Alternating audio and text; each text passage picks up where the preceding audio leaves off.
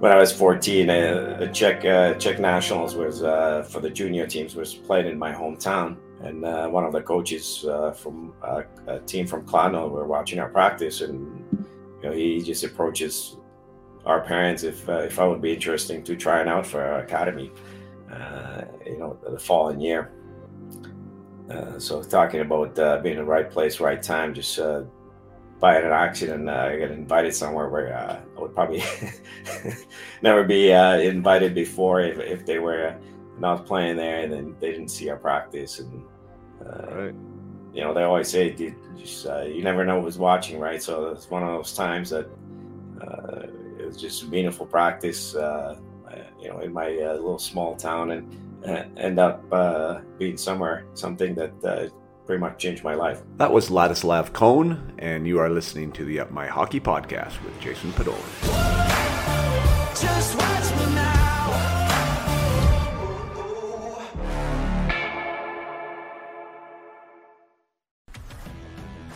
Welcome to Up My Hockey with Jason Podollan, where we deconstruct the NHL journey, discuss what it takes to make it, and have a few laughs along the way.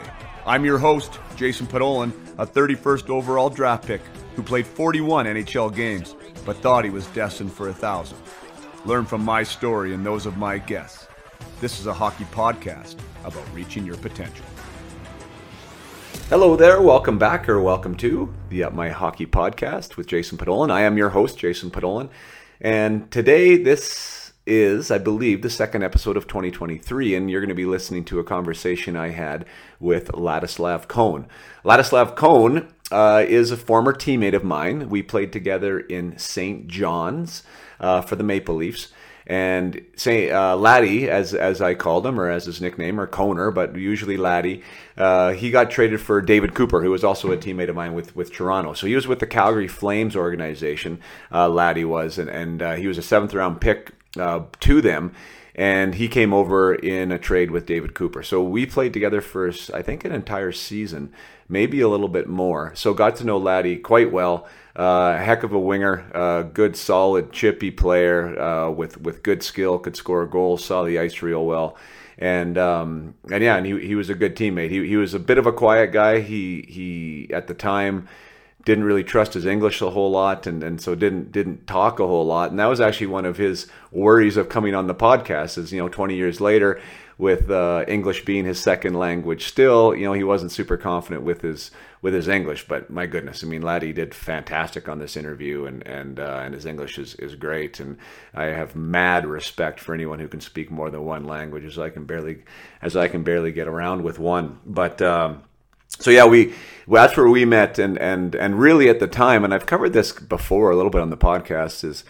like we never talked or we never knew the history of guys back in the 90s because the internet didn't exist the way it does now with hockey db and elite prospects and you can just be one click away from a guy's uh, resume essentially. And and when guys came over you you didn't really talk a lot of hockey to be honest. It was just you know guys being guys and getting to know each other and oftentimes you talk about anything other than hockey and so we uh, we didn't get into any war stories or glory days stuff so i didn't know laddie's story at all until this conversation you know until we dug in to where he came from and, and, and where he came from was the czech republic and, and not only czech republic but i guess czechoslovakia uh, pre 90s uh, czechoslovakia which was communist czechoslovakia and and so we talk about him growing up in a small town, his introduction to hockey, uh, what life was like there at that time, and his exposure to the NHL, and who his idols were, and all that stuff, which I just found completely fascinating. And uh, the big piece that I didn't know was him coming over to Canada as a 17 year old, as an 18 year old, actually, uh, without knowing a word of English, without knowing what the WHL was, just knew that the Brandon Wheat Kings had drafted him in the European draft and that his advisor thought it was a good idea for him to go if he wanted to get drafted and play in the NHL. So it was his first plane ride ever at 18 to come to Canada to go to Brandon, a town he never knew, uh, to play in a league he ne- didn't understand with a language that he couldn't speak. Uh, talk about talk about courage, right? Like talk about passion and want. And um, and one of the things that he doesn't talk about in this on the episode that you're going to hear, but he told me after we we completed the episode, um, was what he did once he got over to Canada, and that was that he left he left this academy system in, in Czech Republic, which he talks about, or in Czechoslovakia, and and the teachers there. Um, were very unhappy with him choosing to go to uh, to Canada uh, to to pursue this hockey career and this hockey dream, and the, and they told him that uh, you know if he did leave, I guess this one in particular teacher said that I mean if you leave, you are going to come back here and you will have to work in the steel mill.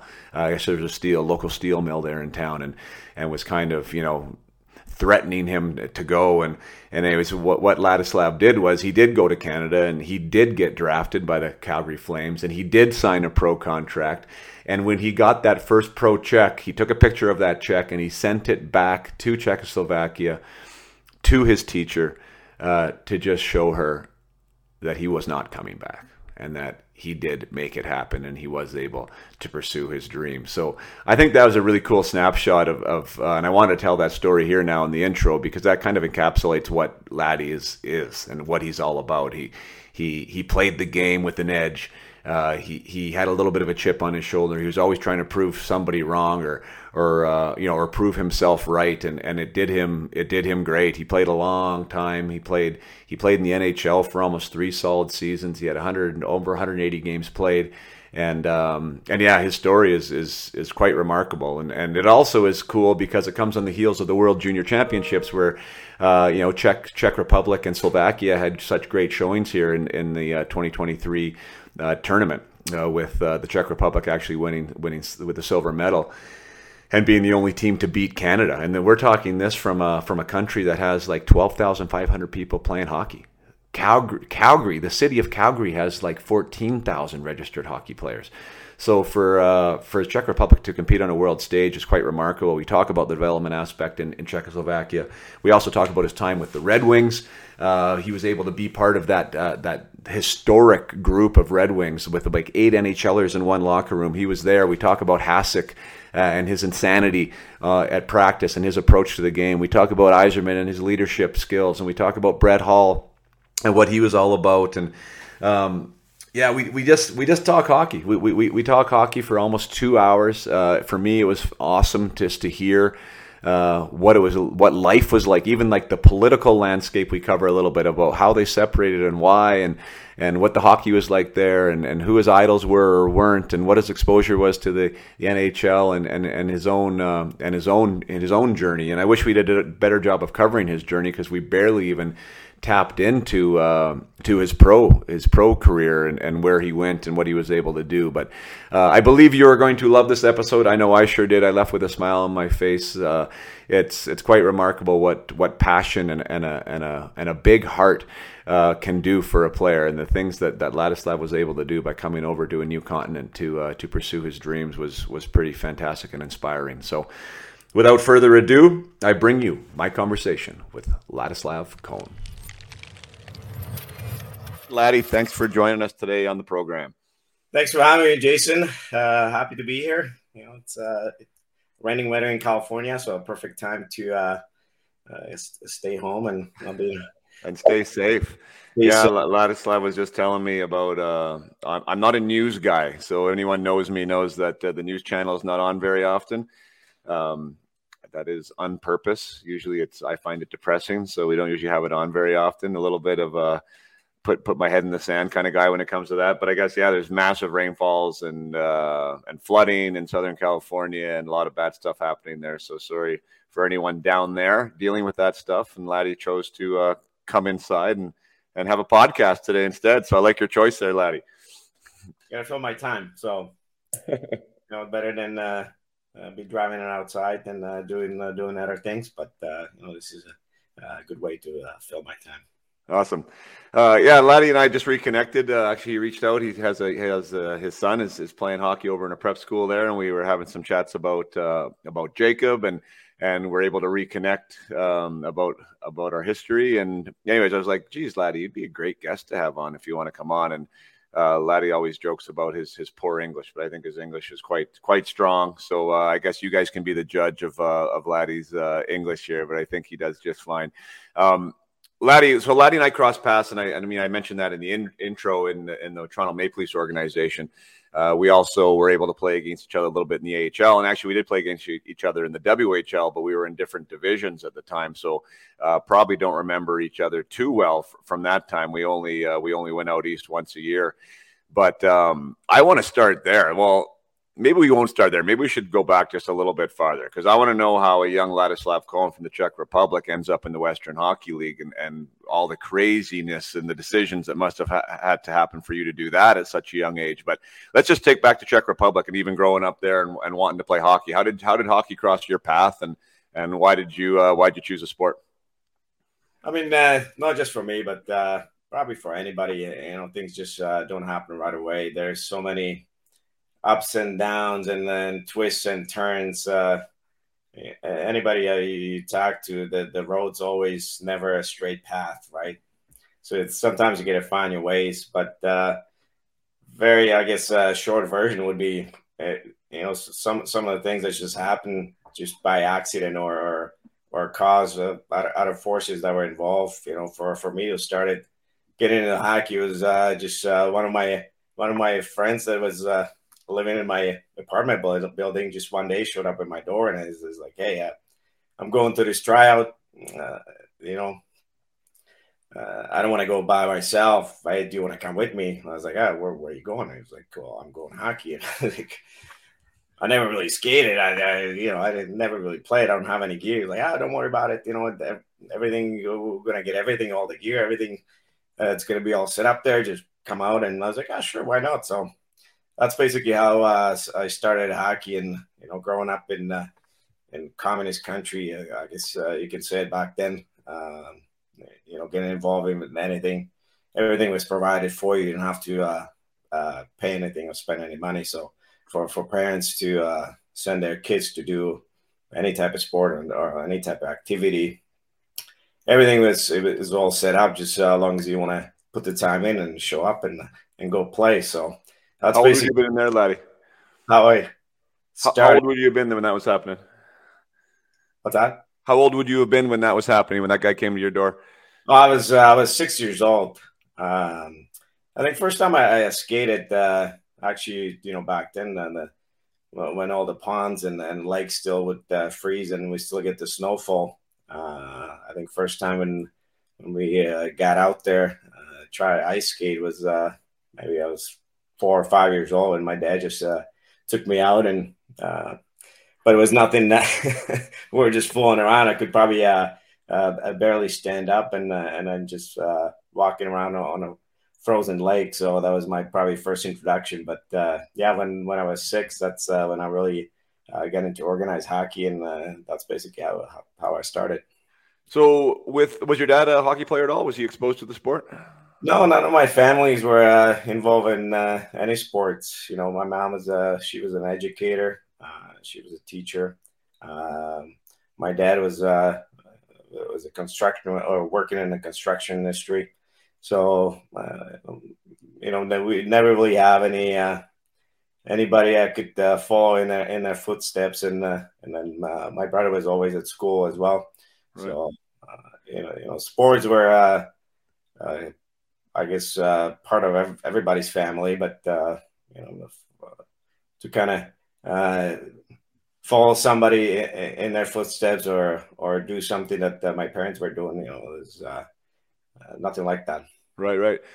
So I mean, young kid growing up, you know, I mean, me contrasting that to you know life in in Canada, and you know, I remember being when I fell in love with hockey was like legitimately fell in love with the sport and sitting in front of the TV uh, was 1981 when the Canucks went to the Stanley Cup Finals, right? So I'm from Vernon, British Columbia. Vancouver's the closest NHL team. It was on CBC, and we'd follow Stanley Cup playoffs. And Richard Brodeur was in net, and Thomas Gradin, and I can remember most of the players. And I, I at five years old, would would sit in front of that TV and you know watch essentially every second of of the games. And uh, and that was when I knew that I liked hockey and I wanted to play it and everything else, right? And and then so that exposure to the NHL is really what brought me into it as a fan, and then obviously as a player. So for you, like growing up in in uh, in Czechoslovakia, communist Czechoslovakia, Uh, was there pro hockey then? Was there exposure to the NHL? Was there any big names that that you knew about growing up that you maybe wanted to be like or could uh, emulate? Yeah, I mean, this, some of that came way, way later when uh, when I was uh, you know still playing. Uh, as you probably know, uh, spending some time in Europe, the, the, number one sport in Europe is soccer. So I think if we if there was any sport that anybody would follow or, or, or we would have some idols I, all my idols, uh, you know, early on, where everybody was just soccer players. that's what was on TV. That's uh, that's what uh, Czechoslovakia back then was uh, was really good at, and uh, we we had some uh, really strong teams, and we had a lot of success. So Uh, if we were watching something, then uh, it would be probably uh, probably soccer. I think that the first time I really took any kind of interest when I was ten years old, I um, obviously I was continue playing playing on a team and and still to these days, you know, when, once you get on a team, usually uh, with the team, um, you know, tell you 16, 17, 18 years old. So there's not that much uh, turnover, and then they usually just one team in a city. So once you get on, and uh, if you're good enough, you know, usually stay there uh, the whole time um, until you, you get better. You're playing in, in a small town, which was kind of my uh, my case eventually. But uh, you know, you you stay where you're at pretty much. Uh, uh, it could be for your whole career, pretty much. But mm-hmm. uh, like I was saying, you know, when I was ten years old, we uh, we had a, a sports academy or uh, sports schools back then, which uh, was getting a little more popular. But uh, uh, initially, I think it was started for all, all, the soccer kids that were playing, and then uh, you know, kind of they expanded to it. They, they added athletics and and then you know part of my sports school was was hockey. So the whole entire team we had well everybody had to switch schools and we end up going to the sports school which was uh, right next to the hockey rink. So you know since I was ten years old till till I left my my hometown, you know I was I was going going through sports school and and then practices with that was very convenient. It was kind of the the new modern, uh, kind of like what the prep school is all about, where uh, you just have everything on a, on a campus. And uh, we, we, had the same thing. You know, we uh, the, the, soccer stadium or, or the indoor stadium, uh, everything was uh, right there, athletic facility. So we did, you know, not, not just hockey, but we we grew up doing all the sports that you can pretty much uh, imagine that uh, from track and field to to you know regularly playing soccer uh, and then just going to hockey practices on top of that. Right. Fantastic. Yeah, that sounds like an awesome environment to grow up in. Uh, with regards to like when did the NHL so was the NHL on your radar? And I don't even mean at 10 years old as as a player, like that you wanted to be an NHL or you knew the league existed, but like was there any knowledge of of that pro league, or was was the hockey playing happening in Czech, uh, Czechoslovakia more focused on the uh, the national pro pro league there? So, so you gotta you gotta kind of you know it's, it's kind of funny when when I hear uh, people talking about uh, uh, communists and they think they know what it's like, but uh, unless you live it and you actually experience it, I, I think it's really uh, hard for people to really understand uh, what what that looks like and uh, what people have to go through. Uh, you know, we we had two uh, TV stations. Uh, there was no really any outside media that you could you could follow. very limited news in the newspapers. Mm. Anybody that you know were the pioneers that, that left Czech- Czechoslovakia back then to play uh, in the National Hockey League. there was there was no way they're gonna even especially if they they would have any type of success, they would put something like that in the newspapers to kind of uh, expose people that there's a there's an outside world and uh, and people can succeed and do other things and play that league. Uh, so the the propaganda machine was uh, was very very strong, and uh, I think uh, anything that was that was promoted was uh, you know geared to uh, if anything just uh, just the national team and and probably the Eastern European bloc uh, countries that that was heavily promoted and that was probably uh, the only exposure that you, can get. There was uh, there was news here and there, but it was like a little small droplet. So I, I think you know, me as a young boy from from tiny tiny little town that uh, would uh, unless I would really seek for it or or yeah. uh, had outside kind of help to guide me uh, where to look, uh, I wouldn't even know it.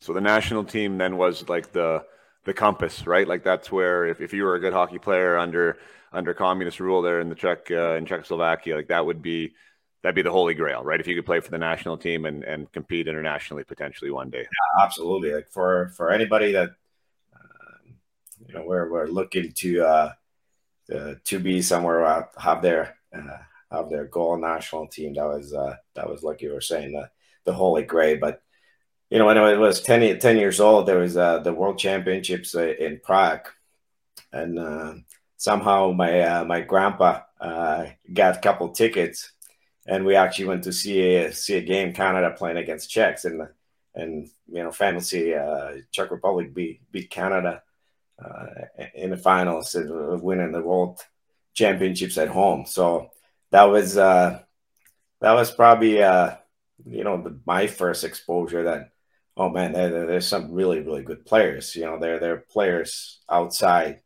eh, you know, Russia, Germany, or uh, or, or uh, uh, you know, other countries that that we would always uh, only had an opportunity to watch, like Sweden or Finland. Right. So uh, watching Canadian uh, Canadian players, you know, I I remember just watching the game. I, I don't even know if I, I follow the, the Czech guys because uh, you, you know I, I knew all those guys from from TV or watching the matches, but uh, you know watching uh, players like Steve Yzerman, uh, who, who was a, a, young a young stud back then, and he, he was amazing. And so I was uh, I was immediately drawn to something I never seen before, and and even the Canadian jerseys, I think they're still to this day is probably uh, one of the nicest jerseys that there are. Yeah. so uh, you know, having an opportunity to uh, to watch that game, uh, watch those players, um, and then you know, hockey being Canadian sport to to watch probably uh, some of the best players be on the ice same time. It was uh, pretty amazing, and like I said, I was ten years old, so I think that that was the first time I kind of took interest in uh, in in hockey, and I was pretty amazed and kind of you know what what drew me to it was uh, you know watching Steve Yzerman and, and uh, uh, when I found out that there was going to be a poster in, in one of our sports magazine, I, I think I stood in the line to make sure I you're laughing, but uh, you know even to get a sports magazine the you know at the news newspaper stand, uh, it was just not automatic all the time.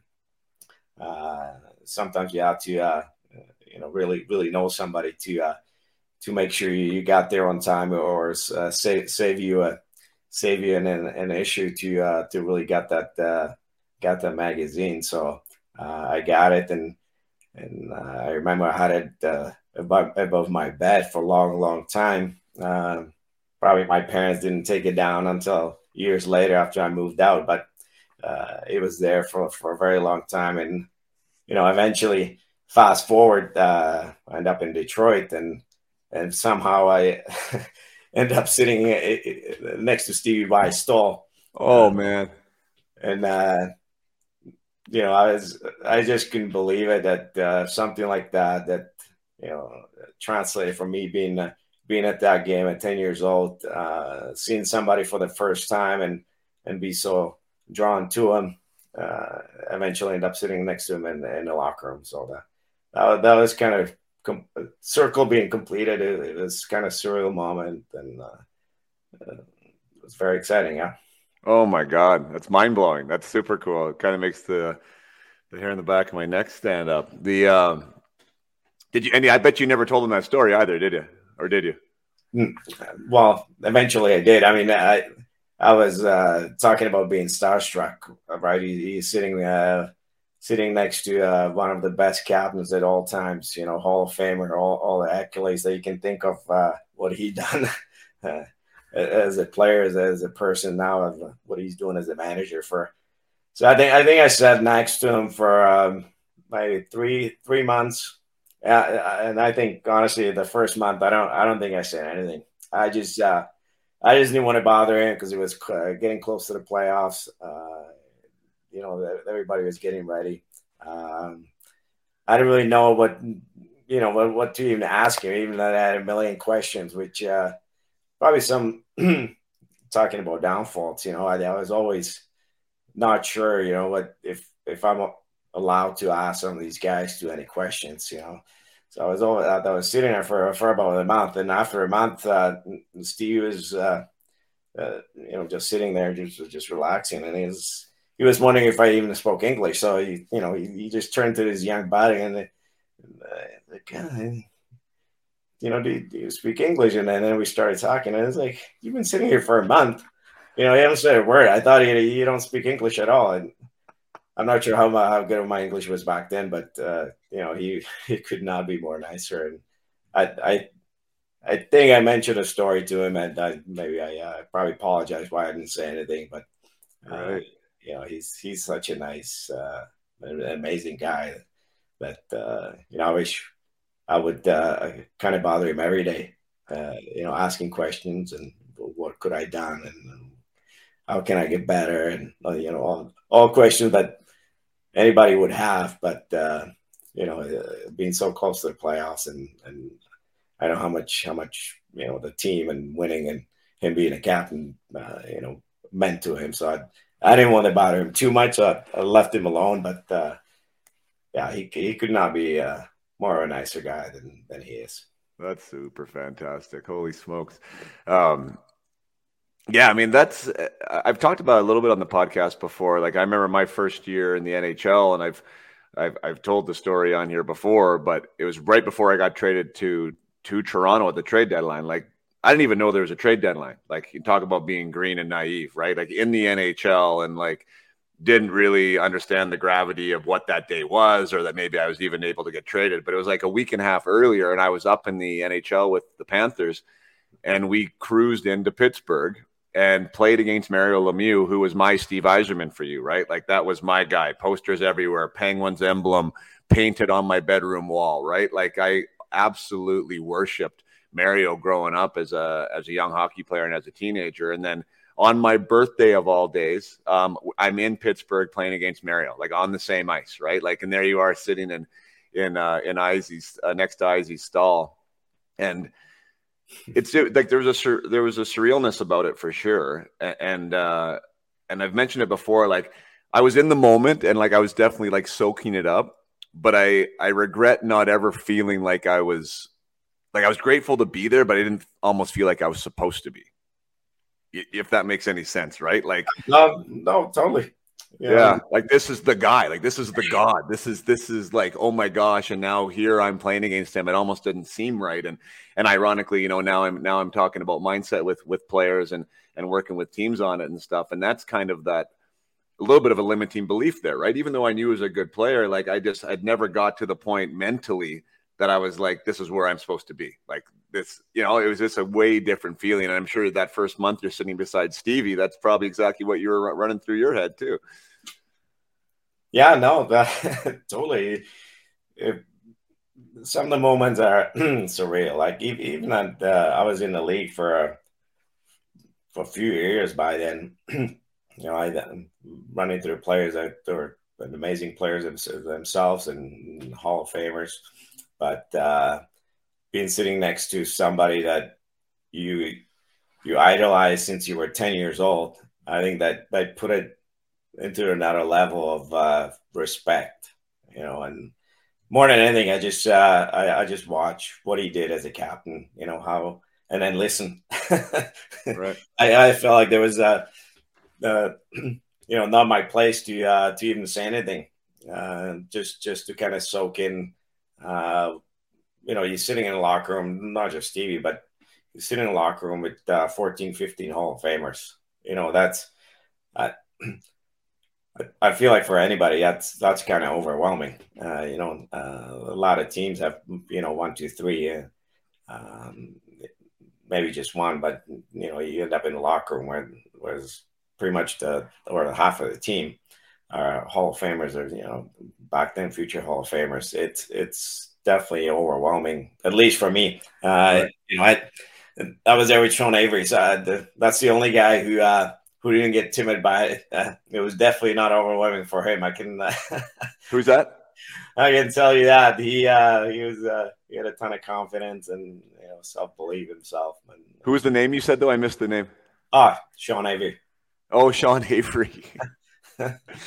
yeah, that seems about right. I guess. Yeah, he was. Uh, he was a mouthpiece. That guy. It's funny. I've told a story about him too because I played against him. I think it was in the minors, and yeah, it was in the minors, and he was with Detroit in the minors at that time. And um, I might have gotten that wrong. But definitely played against him. It was Detroit. Whether I was up or not, I think he was down. But he was like, he took he took trash talk to like a whole new level. Like you know, he did research. You know, like he knew stuff that I didn't think anyone was supposed to know. And for whatever reason, I was his I was his guy that day, and he was just all over me that entire game. It was hilarious.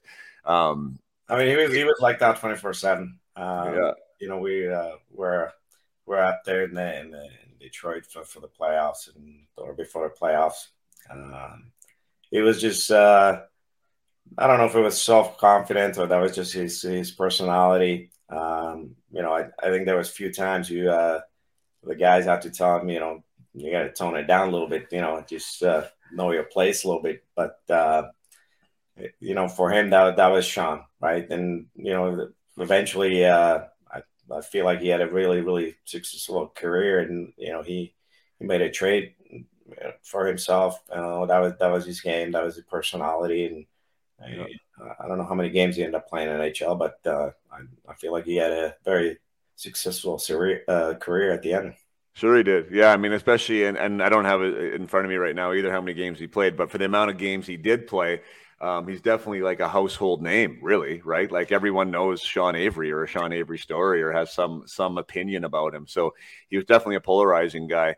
But um, what, what what was getting back to Yzerman, and because I I went to camp actually, laddie, and you probably don't even know that, but that was uh, I went to Europe, went to Japan thought I was like I actually retired, went to Japan and played, and then I kind of like, well, you know what? I think I can still play, and I think I can still play in the NHL, and I wanted to give another chance, and I got a I got a tryout with Ken Holland and, and Mike Babcock with the Wings. So that was like the last kind of professional thing that I did was went to training camp, went to Traverse City, uh, played an exhibition game in, in, in, Minnesota. And anyways, I hurt myself and that was the end of it. But that experience, like that, whatever I was there, like the month I was there or whatever with the Red Wings, um, and it was roughly around, I was 30, so it would have been around 96, 95, 96.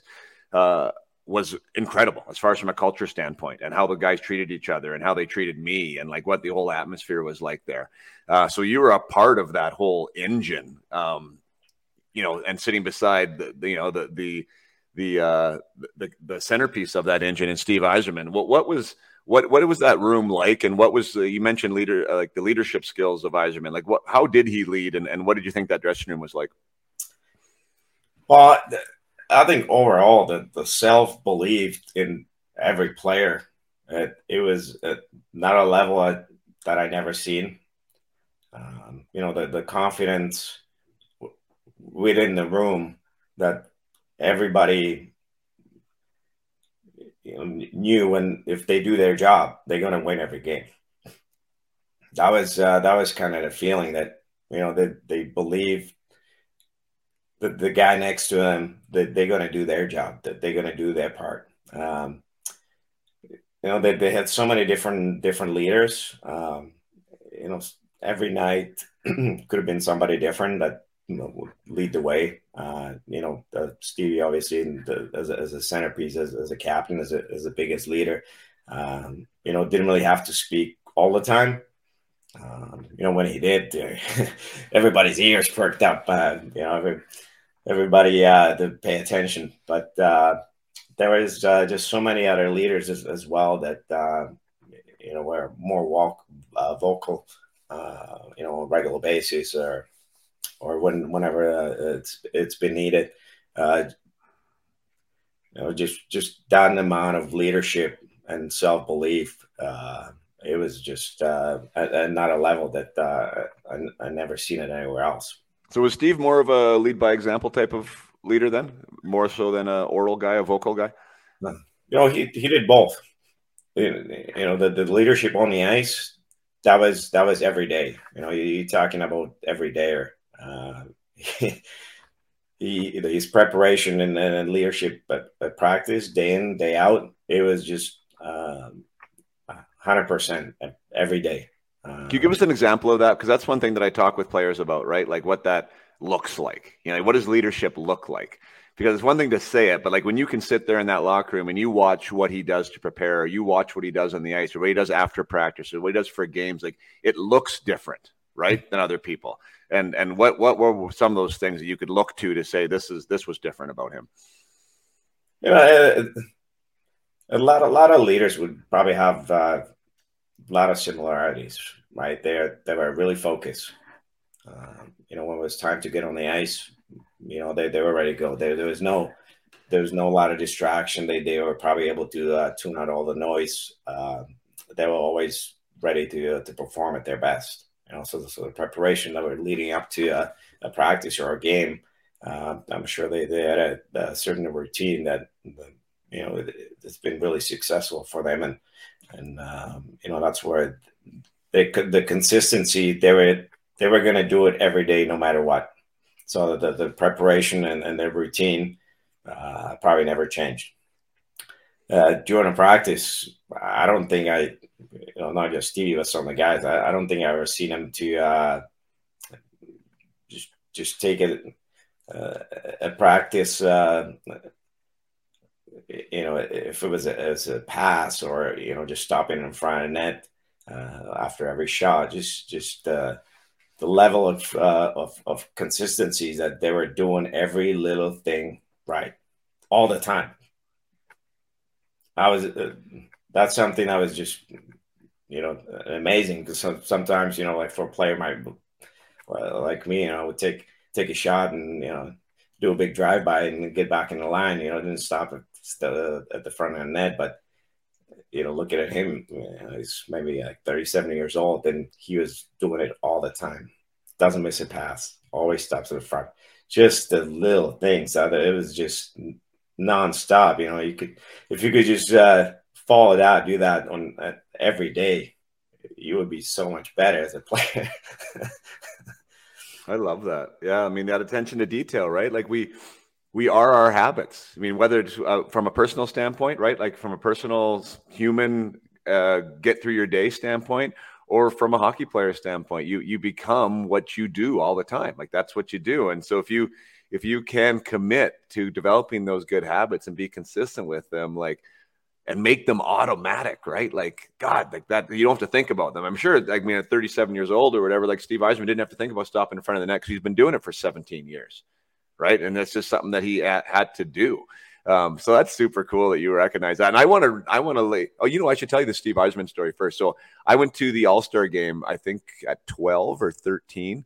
Um, my dad took me there, and my dad was like, my dad was like hilarious hockey dad, like like never played the game himself, but like a little bit of a maverick outside of the box thinker, like, you know, you name it, like he would just find a way to get something done.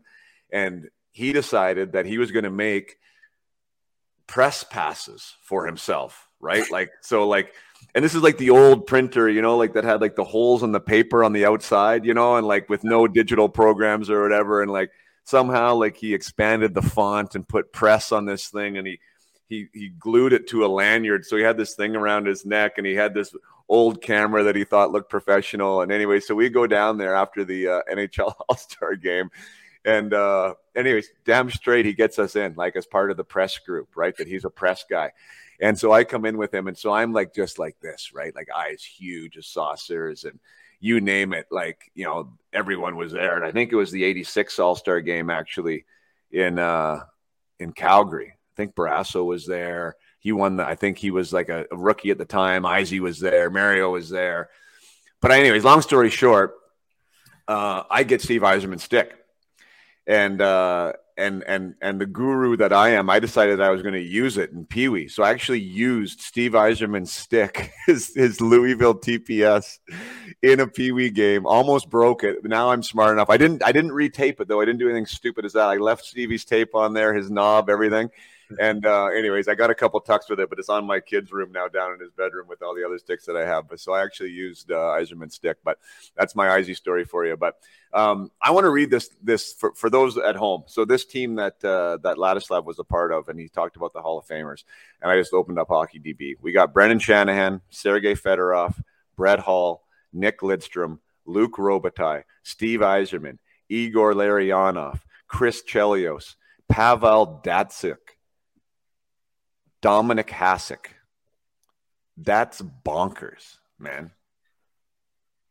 Yeah, I mean, every name, you know, you, you, it could be anybody's, you know, growing up an idol, right? If, yeah, how deep of a list is that? Like, that's nuts. So Dominic won I mean, there's other guys I didn't list, like that aren't Hall of Famers that were amazing players, like Darren McCarty's there. You know, Tomas Holmstrom is, is also on that team. You know, there's Brent Gilchrist, an unbelievable leader eh, eh, and, and a player was on that team. Like, so there's like, there's some really other big names there, but like, so we'll take the Hall of Famers and there's one, two, three, four, five, six, seven, eight, nine, ten. Ten Hall of Famers on a team. That's crazy, man. what a dressing room. That's so. What was Brett Hull like in that room? Now I'm getting all like we're diving deep on on uh, on the wings, but it, I, I, will tell a little Brett Hull story. Just one that I heard from a podcast actually, because uh, you mentioned your you going to your first training camp, uh, you know, at six because your buddy said, "Hey, I want somebody to go with."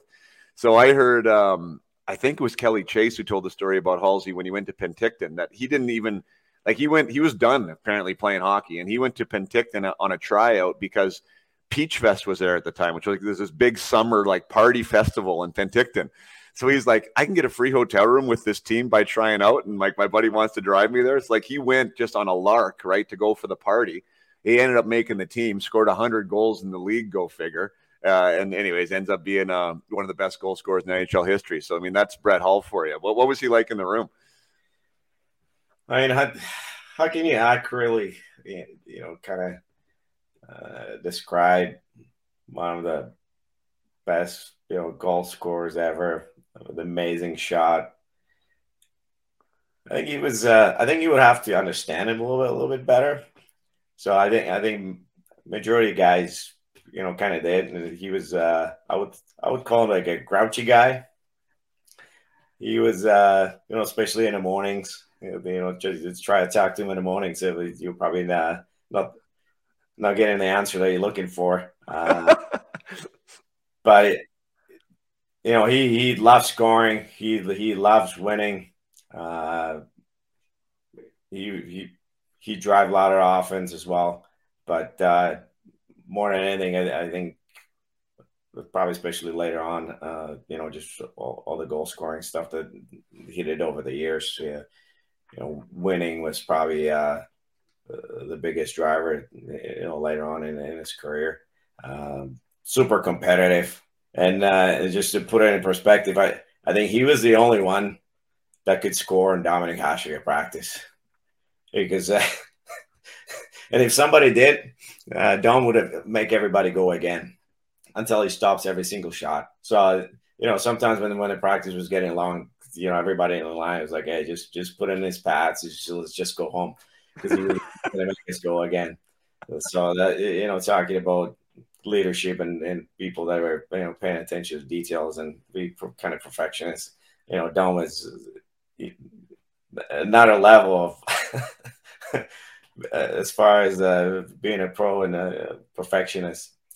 But uh, you know, back to Brett. You know, he he was a funny guy. I think he had a sarcastic humor. So I think that uh, what I'm kind of alluding to, you would kind of have to uh, know him a little bit better, not not to be offended. But right. uh, you know, any any team dinners, he had lots of stories. He was a great storyteller. He was a funny guy. Uh, just his humor was uh, to, to somebody who didn't really know him. Uh, it could have been uh, a little bit offensive if he said something, but I think he uh, he always meant it in uh, in all all good sport, good good good humor, and um, what a goal scorer though, and you know what a player, uh, and you know, an amazing person too. Just just you needed to get, get to know him a little bit better. His shot was that good, hey? Like was that was that his biggest strength? I mean, his ability to get open too, like is is something that just blew me away. Like how he found the space to get the shot off in the first place, right? Everyone knows he can shoot, but to do both, right? What do you think he was better at the the shot itself, or like just his ability to see the game? I mean, I, I would probably say that you know, as, as, he was getting older, he uh, probably not be able to uh, skate as well. I think skating, he probably said himself was probably not his greatest strengths, but uh, he uh, he knew he had a great shot. So all, all he had to do is just find a find an open space, and he probably didn't uh, need a lot of space to uh, to just get it on his sticks and not you know back. It's already back in the net before before he flinch. But kind of funny story when uh, when Pavel got there. You know, Pavel, you know, first year in North America, I didn't speak any English, and you know, Brad was uh, on, on, the line with him, and he was always, uh, you know, just giving to Pavel every time uh, the the puck didn't end up uh, where he wanted, and you know, Pavel didn't really understand what he was saying. All of us, you know, knew what he was saying, and we were we were waiting for Pavel's reaction, but he was just happy, uh, just happy to be there, and he would always just have a big smile on, his face. So I think that kind of drove even uh, even Holly even even more crazy that uh, you know he was yelling at him for, to make a better play, and Paul was just uh, back at him, smiling, you know, grinning face ear to ear. but he would always just tell him, you know, point it to the spot where he's to be, and just basically told him, "You hold on to the puck, do whatever you have to do. I'm to be right here, and I'm when I'm ready, you just put it, you know, right in my triangle." so I can shoot. So that that was their discussion about uh, you know uh, how he's going to score more goals and you know Pavel, what amazing players as well. He was uh, his ability to hold on to the puck uh, and then you know make that perfect pass was you know an, an amazing itself. So. Uh, those two uh, worked really well together. Yeah, he wasn't a big guy either. Like, what do you think? What did that? What did that take away? I think he was his full gear. He was probably 160 pounds. Really, he was that light, yeah. hey?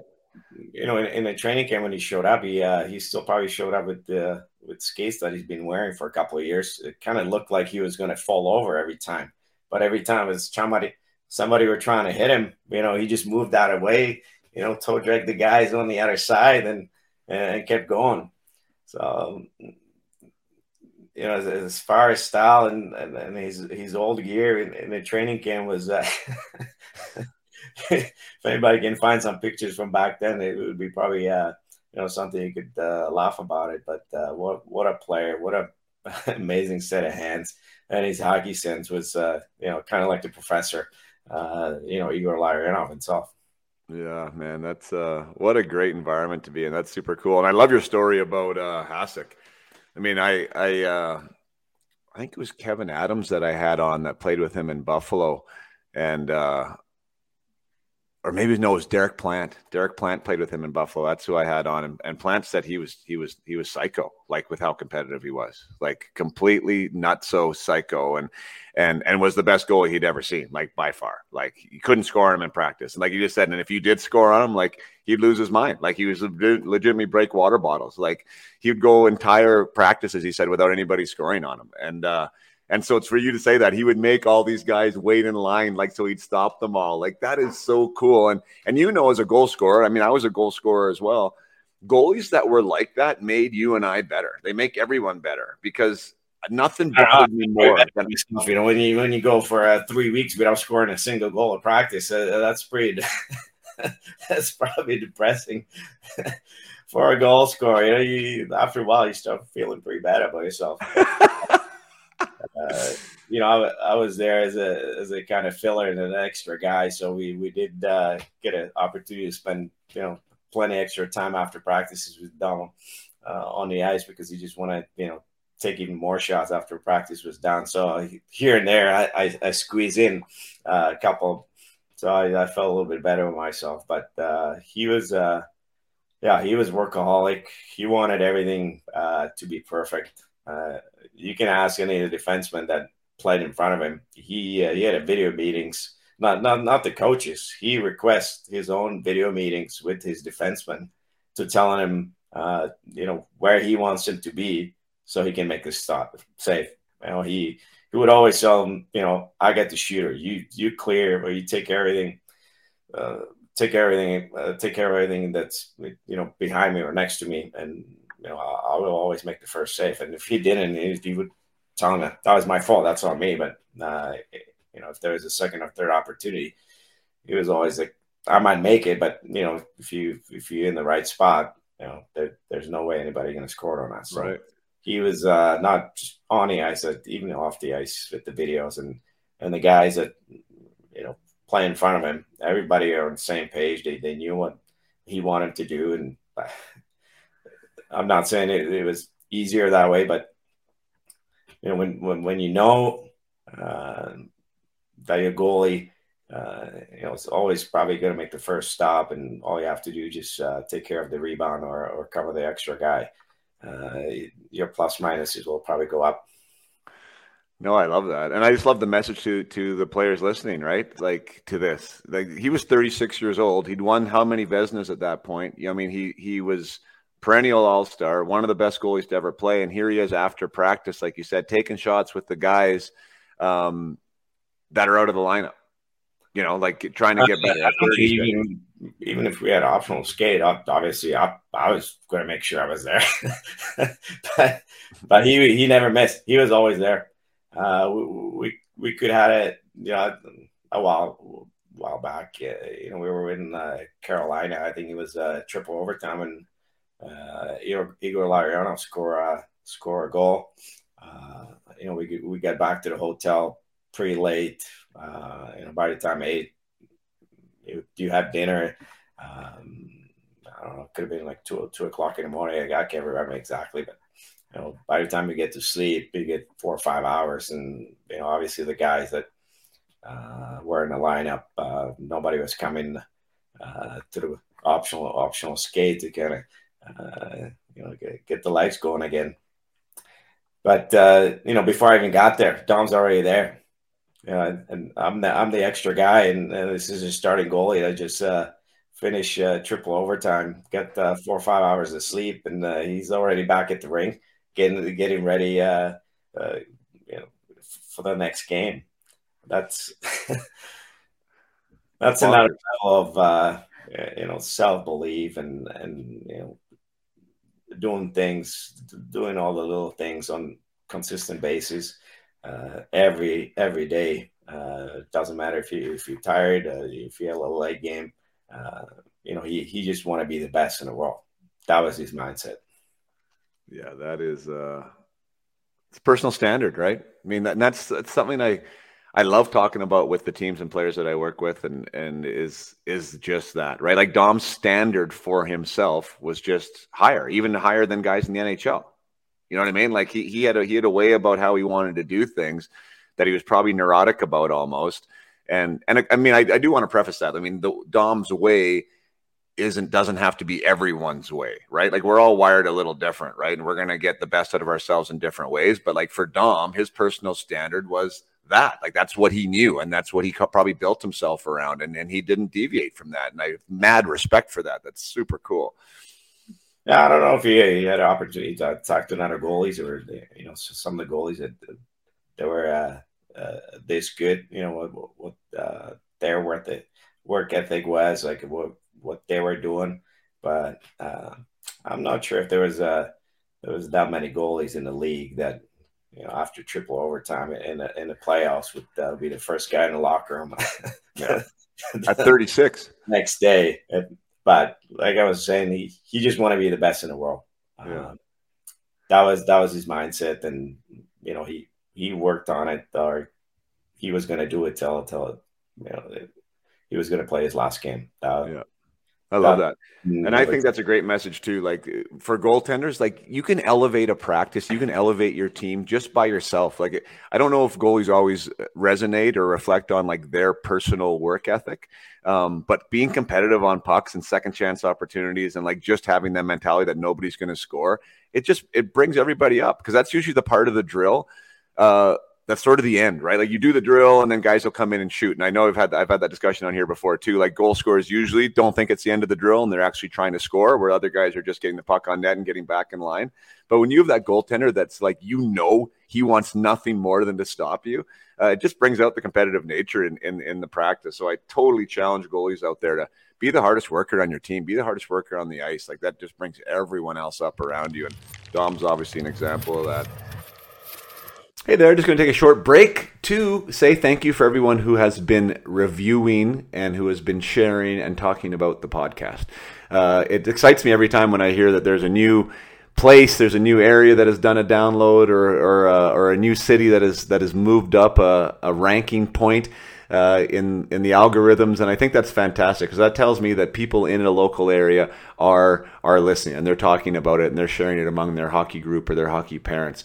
And I can see the uptick on the stats. It was actually uh, crazy. I, I use Buzzsprout as my podcast uh, distribution platform and Buzzsprout at the end of 2022 gave me like all the details, you know, how many downloads and what cities and, and how many countries. And the countries one absolutely blew me away. 44 countries had downloads of the Up My Hockey podcast. I told that to my sons, and um, one of them said, "I didn't even know there was 44 countries in the world." So yes, obviously there is more than 44 countries in the world, but it, it is kind of crazy to think that uh, that this podcast is is has that much distribution and is that much bandwidth. So super great. I really appreciate it. Uh, the podcast is growing. Want to get it back up into the top 25 in Canada. That's my goal for for 2023. I'm not a super big into stats kind of guy. I, I definitely want to be delivering high quality content, and I'm not really much into the marketing side of it. Uh, I'm letting I'm letting the organic nature of, of marketing hopefully take care of itself. But it is exciting to see uh, the Up My Hockey podcast push up the ranks and to uh, and to push aside some of these bigger names with you know networks behind them and uh, and marketing uh, behind them and, and ads behind them. So uh, it, it is awesome. I want to keep rolling here in 2023. I want to get back up into the top 25. I think the highest the, the podcast ever was was 24. So we want to set a new record for that this year. And it's going to be from people like you who are willing to say, hey, I enjoy this and give a review. And, and a, I want to re- read a review right now. One, one came in last week, which is uh, super. Uh, super awesome. It's always nice to see them to, to, to take the time, right? To take that little bit of time to to put the five stars and to and to write a line or two about what you appreciate about the podcast. And and this is from N Ferguson uh, via Apple. I think this is the I think Apple is the only one that you're allowed to actually write reviews on podcasts. So if you are an Apple listener, uh, please get that iPhone out and uh, and and give a review. If you're sitting here listening right now, just pause the podcast and give my give give a review. Uh, it does it does amazing things, and as far as the algorithms are concerned. But uh, N Ferguson writes five stars, awesome. Gotta love the five star reviews. It says kudos to Jason Podollan is the title. And it says one of the best, if not the best, podcast on developing the hockey player. His guests provide great insight into mindset, skill development, and the many paths a person can take in their hockey journey. Wow, what a fantastic, uh, what a fantastic line there! One of the best, if not the best, podcasts on developing the hockey player. Uh, that couldn't be more true for me. That's what I want this to be about: developing the hockey player, developing the person behind the hockey player. Everything that Up My Hockey stands for the holistic development of the athlete. Uh, that is really what I want to do. I also want to show, shine a light on the different ways people get there and the different ways that make these dreams a reality. And, you know, today it's Ladislav Kohn coming over from communist Czech Republic, making his way to the WHL and grinding his way into a pro contract and turning it into a pro career. And, and obviously you've heard tons of stories from Kevin Sawyer signing as a un, undrafted free agent a month before his junior career is about to expire, to Tyson Nash fighting his way essentially into the NHL, to um, goodness gracious, there's just so many. Dave Scatchard, who who had to win a bag skate to earn the opportunity to play for the Portland Winterhawks, and then turned into a third round draft pick in the NHL and had a long tenured NHL career. Um, my gosh, who else is there? Derek Ryan who didn't get drafted, was looked over, played CIS in Canada, went over to Slovakia, and then came back at 30 years old to a job in the NHL. Uh, it's all it's so fantastic. I mean, I could go on and on and on with all the stories, but I hope what it does is just say that you know, if you're on the third line right now of a Bantam team, or if you get cut from a junior team, or if you, you know, if things aren't really going your way right now, it doesn't matter. It really doesn't matter. What matters is what is in your heart, what is in your mind, how much you love this great sport. And if you love the sport, and if you truly have a passion for it, keep playing. Keep playing. Things will turn around. Things will get better. And uh, and the longer you're around, the better chance you have to get another opportunity. So this is uh, this is Ladislav Kohn's story, though. Uh, thank you for listening, and let's get back to his story right now on the Up My Hockey podcast. Uh, I want to go back, Laddie, to because goodness, I mean, we could talk about the Red Wings and and your any. I mean, we will get back to your NHL, but I want to talk about you being uh, in Czechoslovakia and and first of all, is there a pioneer there? So you said a lot of the stuff under the communist rule was covered. So if somebody was a defector or somebody was able to get out and get into the NHL, you probably wouldn't have heard about them anyways. Um, I am not a great uh, historian when it comes to who are the pioneers that did uh, make the biggest impact in the NHL. But uh, who, who was that? Like, who were the first couple guys that came came over from from uh, Czechoslovakia and and made an impact on the on the National Hockey League? Well, uh, you know, I, am just going to allude, you know, some of the ones that uh, I, I kind of, you know, grow up watching, you know, leaving Czech, uh, not so much, uh, you know, that they had to defect. Like, uh, you know, Ivan Hlinka was uh, probably the probably the, the first ones, and then there were a couple other ones uh, like Nedomansky and um, uh, you know who's uh, uh, Frankie Musil, you know, the, from some of the younger ones, you know, Peter Nedved, um, mm, Nedved, you know, Peter Peter Klima, uh, Svoboda, you know, some, some some of the guys uh, that were probably even uh, even before them that they were kind of the pioneers that uh, had to leave uh, uh, Czechoslovakia back then to kind of pursue their dreams, but uh, it, things were a little bit loosen up uh, later on. Uh, if, if you put a put enough uh, years uh, into the system, and if you put enough uh, years into the national team, uh, you were allowed to leave later on in your career to kind of maybe make some money or or you know finally go play in the best league in the world. But all those players, they, they still have to pay part of their salary back to the government. So, you know, for, for them to uh, to come home with with uh, some money, it was still more about uh, you know at, at, least have the opportunity to uh, play play in the, the best best league in the world, uh, even that uh, they weren't going to bring home a lot of money, uh, right. but that was kind of uh, the only way to do it without having to uh, defect over the borders and and put the rest of your family kind of in, in, in, a lot of trouble. I thought that you would have said the Stastnys because I wasn't 100. percent I thought that they were Czech Czechoslovakian and and uh, like because they were they were yeah, yeah you know they were they were from Slovakia, but uh, you know they were they were part of the Czechoslovakian uh, national team. Yeah, there's there's quite a few. Uh, you know, some of the names are I could have probably researched. I could look it up. Uh, right. And then what about Jagr? Like Jagr, is he is he? Uh, Frycer, he was in Toronto. Uh, some names coming back. Frycer, Nedomansky, you know, uh, Stastny yeah. brothers. Uh, and and Jagr is like how he's almost fifty now, so he's like he's he would have been a generation earlier too. Like I can't remember what his what his draft year was, but he uh, and is he Czech or is he uh, Slovakian? He's Czech, right? Yeah, he's Czech. He uh, he actually played in the same academy, and same club uh, where I uh, went to when when I was 14 years old. Uh, I think that was his last year uh, in Czech, so we uh, we got to watch him play. Uh, I think he is uh, three years older than me, or maybe two years, three years. No, he's still playing. but I, I, I kind of grew up in, a, in an era where, you know, when I look look back or some of the clippings, we had over 80, 80 Czech players playing a national team uh, playing in National League. So the, the footprint of uh, players coming from Czech was was huge back then. Uh, kind of the, the era where uh, Jagr was playing, uh, Robert Lang, um, you know, older ones, uh, Yuri Hrdina or, or Vladi Růžička. Yeah. you know Peter Svobodas and Frankie Musils and uh, and Hasek and you know many many uh, more. You know, like I said, the, the list is over 80 players every year uh, versus you know right now maybe we have uh, 20 30 guys uh, at the most that that they're playing somewhat uh, meaningful role on the respective teams. Right. But and we we have you know start with Jaromir talking about best best player coming out of Czech Republic. You know, you playing in an era that you, you're supposed to measure yourself against somebody that, that scores 150 points every year in National Hockey League, and then you're trying to fit in with uh, your couple points at the bottom of the list.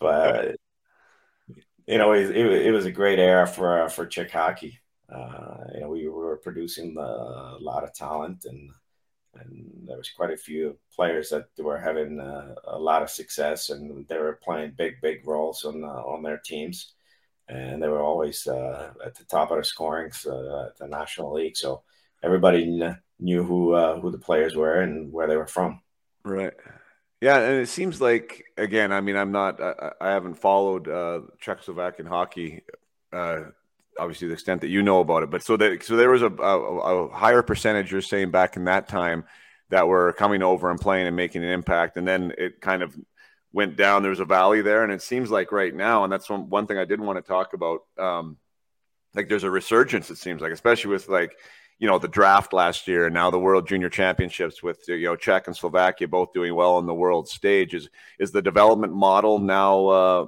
increasing in your opinion? Are they doing something different there in, in the last little while that's now helping develop these players?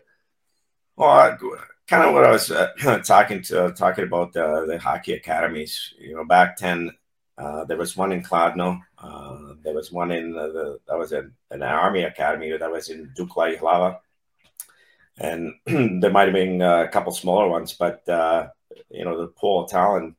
Uh, you kind of have to be pretty good to even get uh, considered to uh, go in one of those academies uh, and play there. So uh, I think it was a lot more competitive back then. Uh, a lot of the games, uh, you know, were very meaningful games. There was less teams playing in junior league, so you know the the talent wasn't really watered down. I think now almost every single team that plays in the league league has has an academy uh, and you know that I'm not really involved that much in, in junior hockey back home. I, I kind of follow it from from the outside, kind of looking in. Yeah. But uh, I think they had over uh, uh, 20 teams play in in, uh, in, junior league, and for country that size, that's just uh, way too many.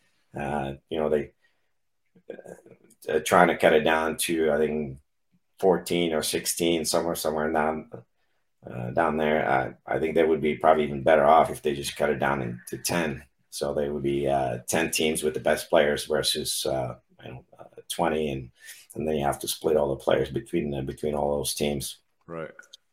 Uh, I, I think they're, they're trying, you know, it, it's not always easy. Um, just like every everywhere else, uh, is an expensive sport. Uh, I think that's that's probably part of it. Uh, you know, me growing up in the hockey academy, I when I was 14, uh, that's another kind of story. Like the the the Czech uh, Czech nationals was uh, for the junior teams was played in my hometown, and I think I think it was 12 or 13 back then. And one of the coaches from a team from Kladno were watching our practice, and you know he just approaches our parents if if I would be interested to trying out for our academy uh, you know, the following year. Uh, so talking about uh, being in the right place, right time, just uh, by an accident, uh, I got invited somewhere where uh, I would probably never be uh, invited before if, if they were not playing there and then they didn't see our practice. And, right. You know, they always say, Dude, just, you never know who's watching, right? So it's one of those times that it was just a meaningful practice you know, in my uh, little small town and uh, end up uh, being somewhere, something that uh, pretty much changed my life. That's crazy.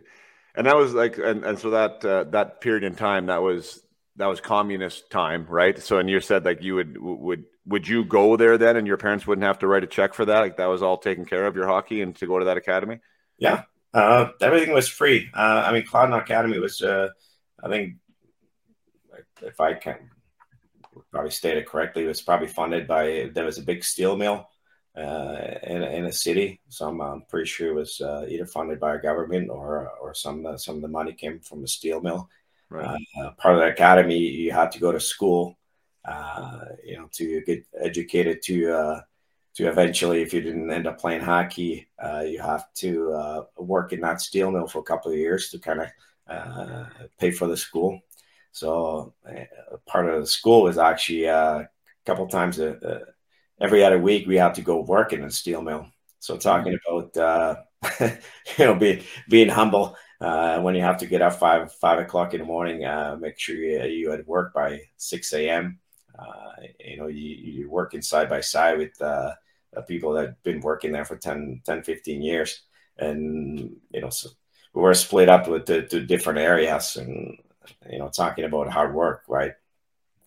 and then you know we, we were only there for uh, for a little bit of time but you know those people had to uh, really do it for 10 15 years or 20 years so you can uh, you can talk about being uh, being driven uh, maybe uh, trying to find a different different career from from just working how watching how, how hard some of the some of the people have to work just just pay the pay the bills yeah, wow, that is super cool. I wonder if that was like a strategic, uh, a uh, little bit of strategic motivation or, or, not. But I mean, it definitely would be. You know, you'd be grateful for the opportunity you had to practice. It would seem like an like a dream, right? But the school was uh, was free. Um, you know, the the dorms were free. Uh, all the players we, you know, from from the first to the fourth uh, grade, we we all lived there together. Um, you know, we uh, we had meals there. Everything was taken care of, so we didn't really, or my parents didn't really have to, uh, you know, worry about anything. So, you know, it didn't cost them anything, and and all I had to do was just go to school and play hockey. Right. The work just here and there. yeah. No, I mean, I like. I mean, the word "free" is, I mean, obviously loaded there. Living in a communist scenario, you're no cost to your parents. Um, it obviously allowed people from any walk of life that would be a good athlete or could do something that maybe they could develop into you know some something that could be elite which i think that there, there is some type of beauty in that and i think that is a detractor from our sport today without question especially in north america you know the price tag uh, to play you know high level you know in quotes the word i hate elite hockey is I mean, it, it's just too much for people, right? Like once it gets up, and I mean, that's definitely a deterrent for for stopping some really really good athletes who might be interested uh, from playing. But I don't know what the solution is for that, and that's not really the topic of this of this podcast. But uh, cool that you were able to get involved, and you know, I mean, obviously you're able to thrive in this scenario. How, how did how did you get from being in that hockey academy to now knowing there was a WHL in Western Canada of all places. Um, and how did you get on a plane and, and end up being in Brandon and go and playing the Swift Current? Like how, how does that happen for Ladislav Kohn? Yeah, talking about uh, twists and turns, right? Um, you know, being part of the academy, uh, they've been yeah, hugely successful about uh, as far as drawing, uh, growing uh, NHL players. You know, uh, talking about the younger crew, but uh, Patrik Elias was there, and then uh, Jidlicki. Um, you know, later on was uh, was Tomas Vokoun was there, and and uh, yeah, uh, brothers and uh, Patreras, and you know the list goes on. How many uh, how many players from from that ac- academy uh, played uh, in NHL? It's it's amazing. So. Uh, you know, we were well taken care of. They had great, great coaches, but uh, you know, it, it wasn't easy as a 14 year old when when you have to, uh, uh, you know, pack your bags and, and, leave your mom and dad. It's definitely a, a force you kind of uh, grow up uh, and grow up fast. And you know, before I, I got where I was, kind of, uh, you know, the first year in academy, you, you always have two birth years playing together. So as a 14 year old, you know, we were on a team with 15 year olds. So, so kind of carve some ice time or, uh, or play some games.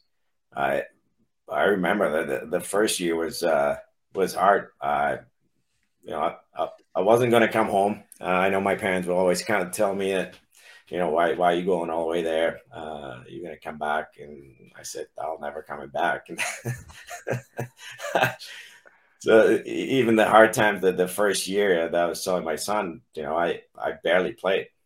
You know, I, I was I was little. You know, I, I got to you know be on a team with the elite players, uh, and most of them were a year older than me. They were already big and strong. They, they looked like men. And there's uh, me, tiny little boy, uh, that never really worked out or lift weights before uh, in his life. And uh, all of a sudden, uh, you know, supposed to play on a team. So the, the first year was definitely a, a, big, big learning experience. being on my own, um, learn how to take care of myself and, you know, the, do all the other stuff that, that, that goes with playing playing hockey, you know, going to gym and, and doing the workouts and, and, you know, eating properly and making sure that, you know, if I was not going to play a lot, I was doing everything else out, outside to, uh, to get in a better shape to kind of catch up. Cause I, I was coming from, you know, like I said, my tiny little town where, uh, we, we didn't have an elite team. We didn't have a, you know, our junior team didn't play in the, top uh, division, so uh, you know, obviously maybe the coaching and the, the, the top of the players we we had there uh, didn't prepare me for uh, you know something like that. So the, I had basically just spent the entire year just kind of catch up uh, to uh, all the elite players that, that were there.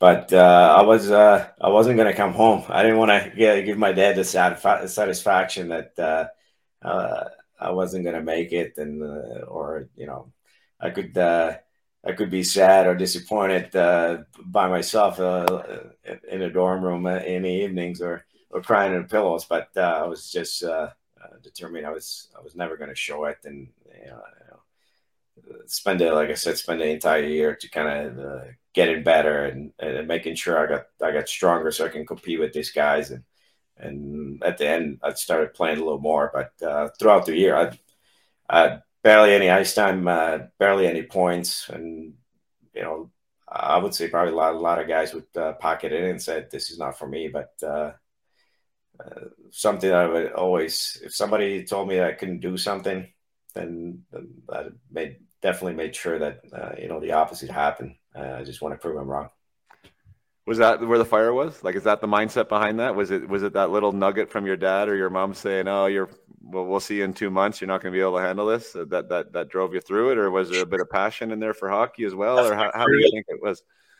I was always super competitive. Uh, I would say, uh, just to, if I was going to be honest with myself, I, I never, uh, you know, the practice times and all the workouts that was uh, uh that was never something I enjoy that much. But uh, if somebody told me, you know, I'm, I'm going to beat you at something, I'm, I'm, faster or I'm stronger or I'm going to score more goals, you know, I, uh, that just sparked a lot of fire in me. And, uh, and then the competitiveness, uh, it's still to this day. So I, I even when, uh, when we do any, any games on anything at home, I still don't let my kids win. They have to beat me fair and square.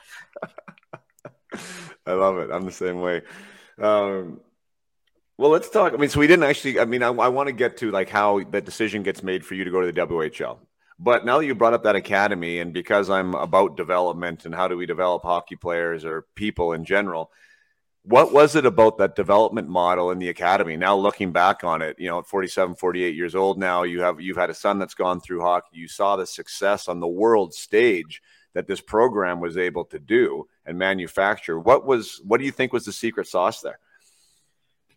Well, the, besides, I, I, think we had uh, very good coaches. They were, uh, you know, uh, very knowledgeable about the, the game of hockey. Um, as far as I can remember, all of them were very patient. Uh, you know, none of them were uh, uh, really in a, in a hurry to uh, trying to, you know, promote somebody over over another guy. everybody had you know, even playing field, um, at least what I felt like. Um, and it was just, uh, you know, if you work hard, you're to get a get an opportunity. But uh, you know, the the setup was there, kind of unique, uh, uh, similar to what kind of what the prep school model looks like, where uh, you go to school in the morning, uh, in the afternoon. Uh, we had a gym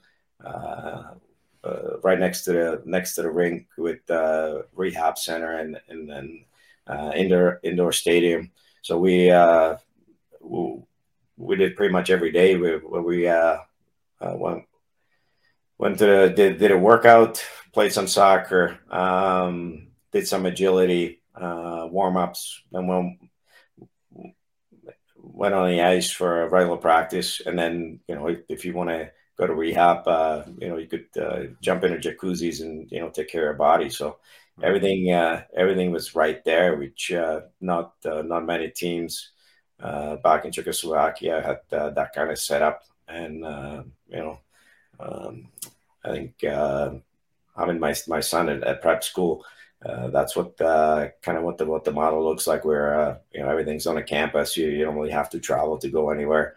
Um, if you want to work out, you know everything's open twenty four seven. Uh, during a practice, or if you want to stay out there a little bit longer, uh, you know all, the opportunities. It's just up to you how much how much you want to use it. Right. So access to ice. So it sounds like there's a lot of access to ice. It was right there. Um, sounds like there was uh, good coaching, uh, good patient coaches that would uh, you know don't rush that that, that didn't rush. Uh, how about where do you feel that the multi-sport aspect of of that system? Uh, what type of role did that play? Do you think? Yeah, you know, sometimes I, I, especially now, I, I kind of struggle a little bit with. I, I know what it did for for me. I did it for us because I I can pick up any sport I want and I I can do it. Um, not sure I'm going to be great at, at every sport, but I can I can play any sport I want. You can give me a tennis racket, I can I can play tennis. You know, I, I can play basketball, ping pong you name it, I, I can do it all because uh, growing up, uh, you know, both at academies, we uh, we did all the sports. Uh, we did, you know, some of the sports just just for fun, when not not into like a great depth details. But um, over time, you kind of developed uh, the coordination. You know, you the, the body movement. Um, I think that was uh, for us, at least uh, for me, that that was huge. Being a being a smaller player to uh, to be able to uh, just move and uh, uh, the mobility of, of my body uh, to adjust. Uh, I think that's that played a huge role. Yeah, I, I I am cut from that cloth. Like, I mean, it sounds. I mean, and there's people, and I think there's there is arguments on both sides. You know, like the the one sport aspect and uh, most of the academies over here, uh, if not all, like there's a few exceptions. I believe Shawnigan Lake on Vancouver Island is one of the exceptions where they they uh, when hockey season is over, kind of at spring break, like the players don't go play hockey anymore. Like they have to pick up another sport, um, even though they came there for hockey. They have they have to graduate into something else. Um, talking to their director of hockey there, it sounds like that's a big detractor for some families because they think, well, we're missing all these hours on the ice that maybe these other programs aren't doing. And that's the tough one, right? Is like what what allows you to keep up with the Joneses, right? And and allows you to keep developing. And um, uh, that's why I don't know. That's kind of alluded to it, it, it. It's a hard question. Uh, you know, you, you can you can really see, how, you know, how how competitive youth hockey is. Uh, you know, for, for us, we, we kind of grew into it naturally uh, with all the opportunities. You know, summer was off. Uh, you know, I, I used to play uh, you know, soccer in the summer competitively.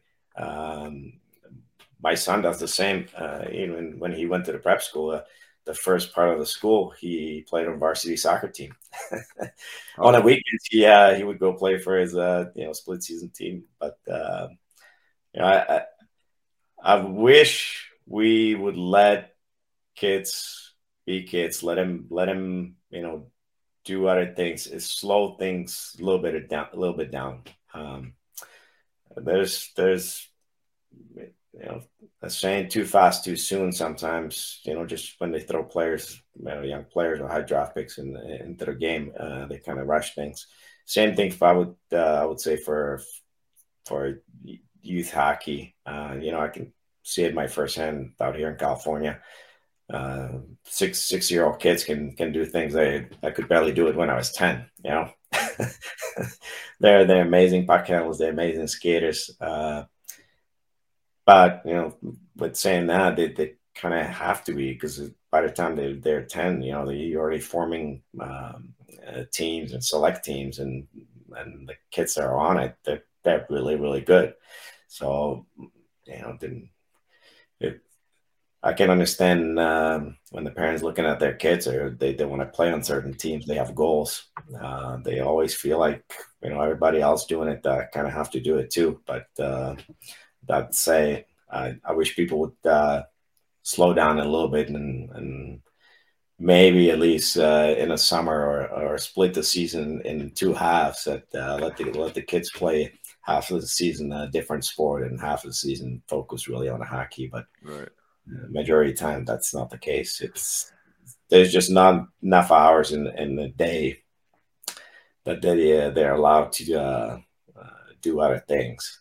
You know, I, I don't know if you uh, talk to many guys that, that were Finland or involved with uh, Finnish hockey, but I spent uh, you know almost five years in, in Finland. So I, I and my wife is actually uh, teaching at school there, so she uh, she gave me a little bit of insight how how the school kind of works together with with the hockey and you know that their model um, you know is is very very different than you know from what my kids uh, you know doing here or anybody uh, else's kids here in uh, North America, where where you go to school and basically they're not allowed to give them any homework.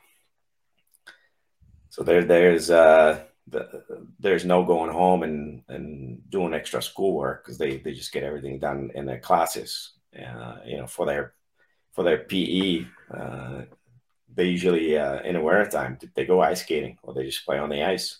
Uh, in the summertime, they they do they play different different sports, um, basketball, floorball, uh, you know, soccer, you name it.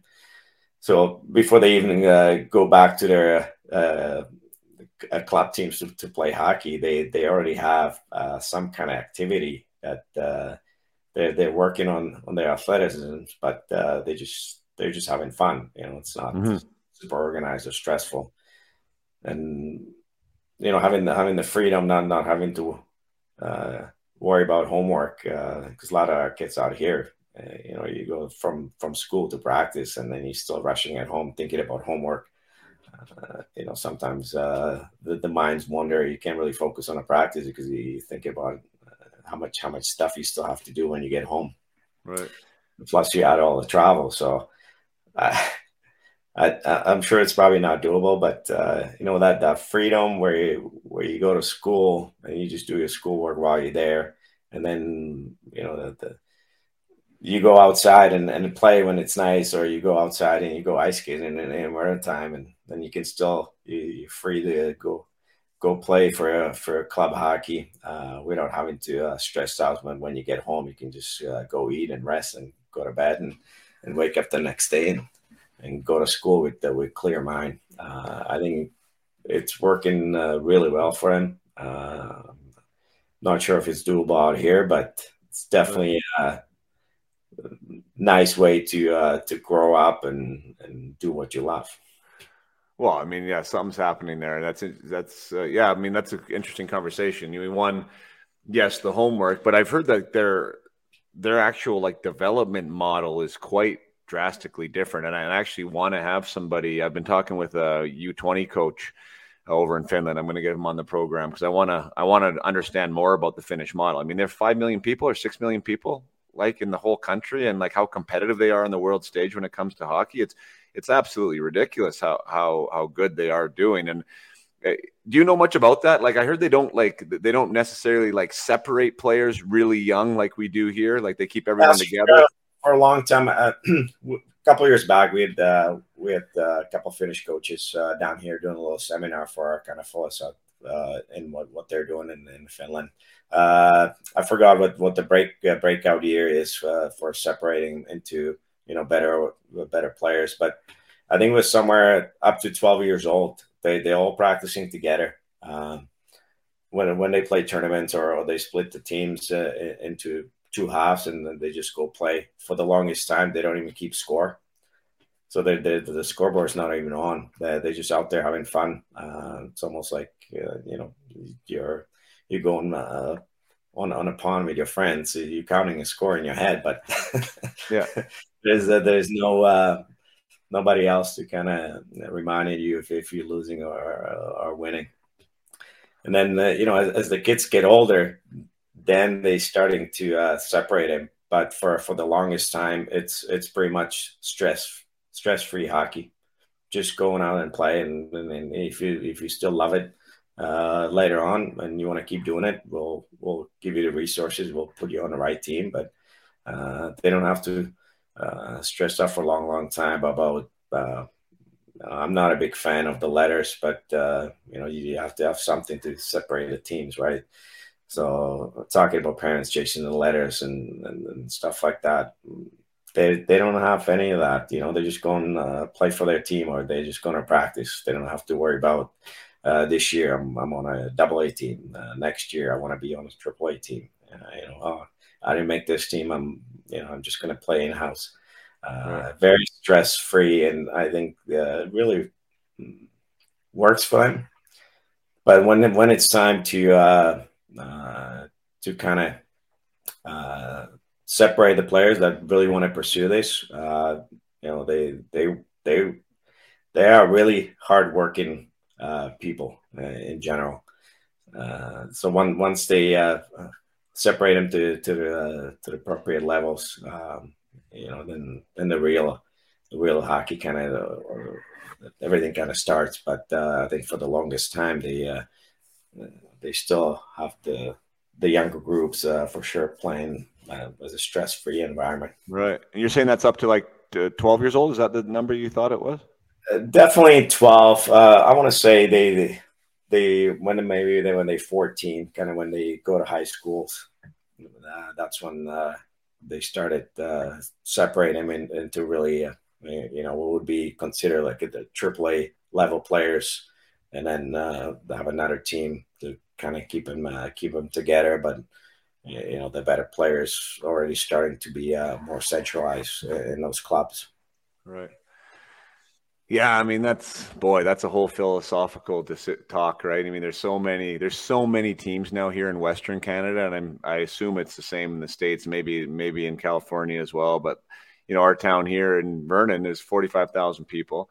Uh, down the road, and uh, and like at, I don't know, let's say at 10 years old, there's essentially three or four different places that you could choose to play you know, as a 10 year old kid, like whether it's a HPL team or an HSL team, which are two private leagues, or whether it's the Vernon team or, or whether you want to go, um, it, it's just like to me, it's it, like that. I don't know if it's good or bad. Like there's aspects that I like about it, there's aspects that I don't like.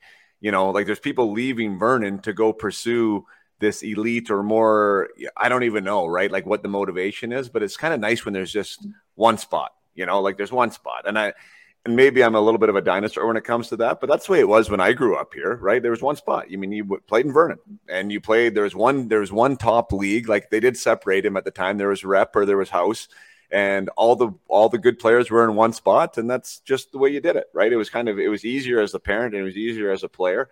And um, I'm not 100 percent sure what we're accomplishing, but um, you know, I guess it is what it is. I it's interesting to know though. Like I, I love hearing about what's happening in other countries, and and there's a there's a feel good aspect to what you're saying there, you know, in some aspects, right? Like it, it, it kind of feels right, especially that young age. Just grow the passion, you know, grow the, keep it simple, you know, keep it easy, be a kid, grow, uh, and then we'll see what happens and it's obviously proofs in the pudding because my goodness, I mean, if you actually want to be, if you're aspiring to be a hockey player, they're obviously producing players at a very, very high rate there when it comes to their overall population. So it's kind of an interesting one to dig into. Not to mention the Czech. I mean, Czech and uh, and Slovakia are doing are doing a pretty good job now too. So it's uh, the European development model. There's something to be to be looked at there, I think for sure.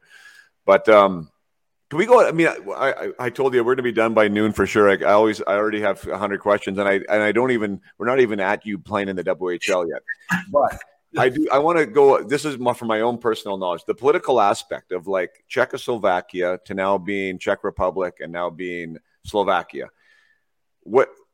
Just like give me a two minute history on that. Like, how, why why did they separate and and why were they together in the first place? Or I don't know how you want to go about that, but I just wonder why why it is the way it is right now. Well, uh, pretty much Czechoslovakia kind of uh, formed in 1917 after the First World War. So that's uh, that's when we started being one country. Uh, before that, you know, the uh, Czech was uh, part of Austrian Empire. So the first war kind of uh, separate everybody else into into uh, smaller countries, or in case Czechoslovakia, kind of one bigger country. the Austrian Empire kind of let go of some of the territories that, it, that they had.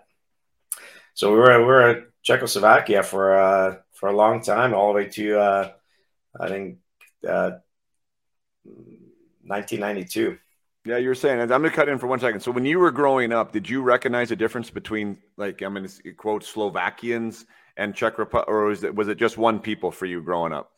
You know, the, if you ask, probably majority of people, it's just one country, right? Uh, Slovakia, they kept their uh, own language, which is very similar to uh, to Czech, uh, not that much different. Uh, you know, just maybe a little different dialect or more you went east, the, the language changed a little bit. But um, you know, growing up, I was I was just one country. You know, I, I didn't really uh, notice any different. Uh, you know, you, you, travel both areas, um, playing hockey. The, you know people was just as nice in Slovakia as they were in Czech. Yeah.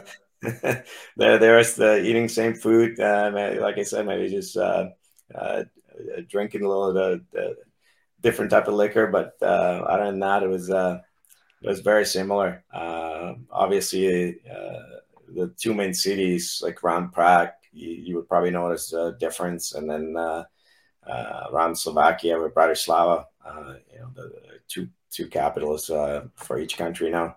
Uh, those are the only two places you would really notice um, if there's anything anything different be- between those those two countries.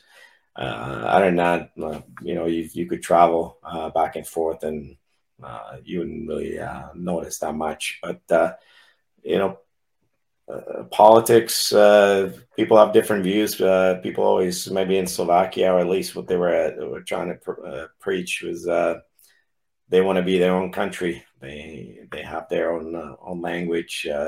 You know, they felt like maybe some of the money that were spent more in, in in the Czech part of the back then. maybe they felt like you know it's as far as uh, quality of living. Uh, maybe it wasn't as uh, as equally divided uh, as people would maybe wish for. Yeah. So I think probably uh, one of the main main reason was uh, they want to govern their own own country uh, in their own way. Uh, they want to uh, allocate their their own resources and money to what they think was important for for for that side of the country. Sure.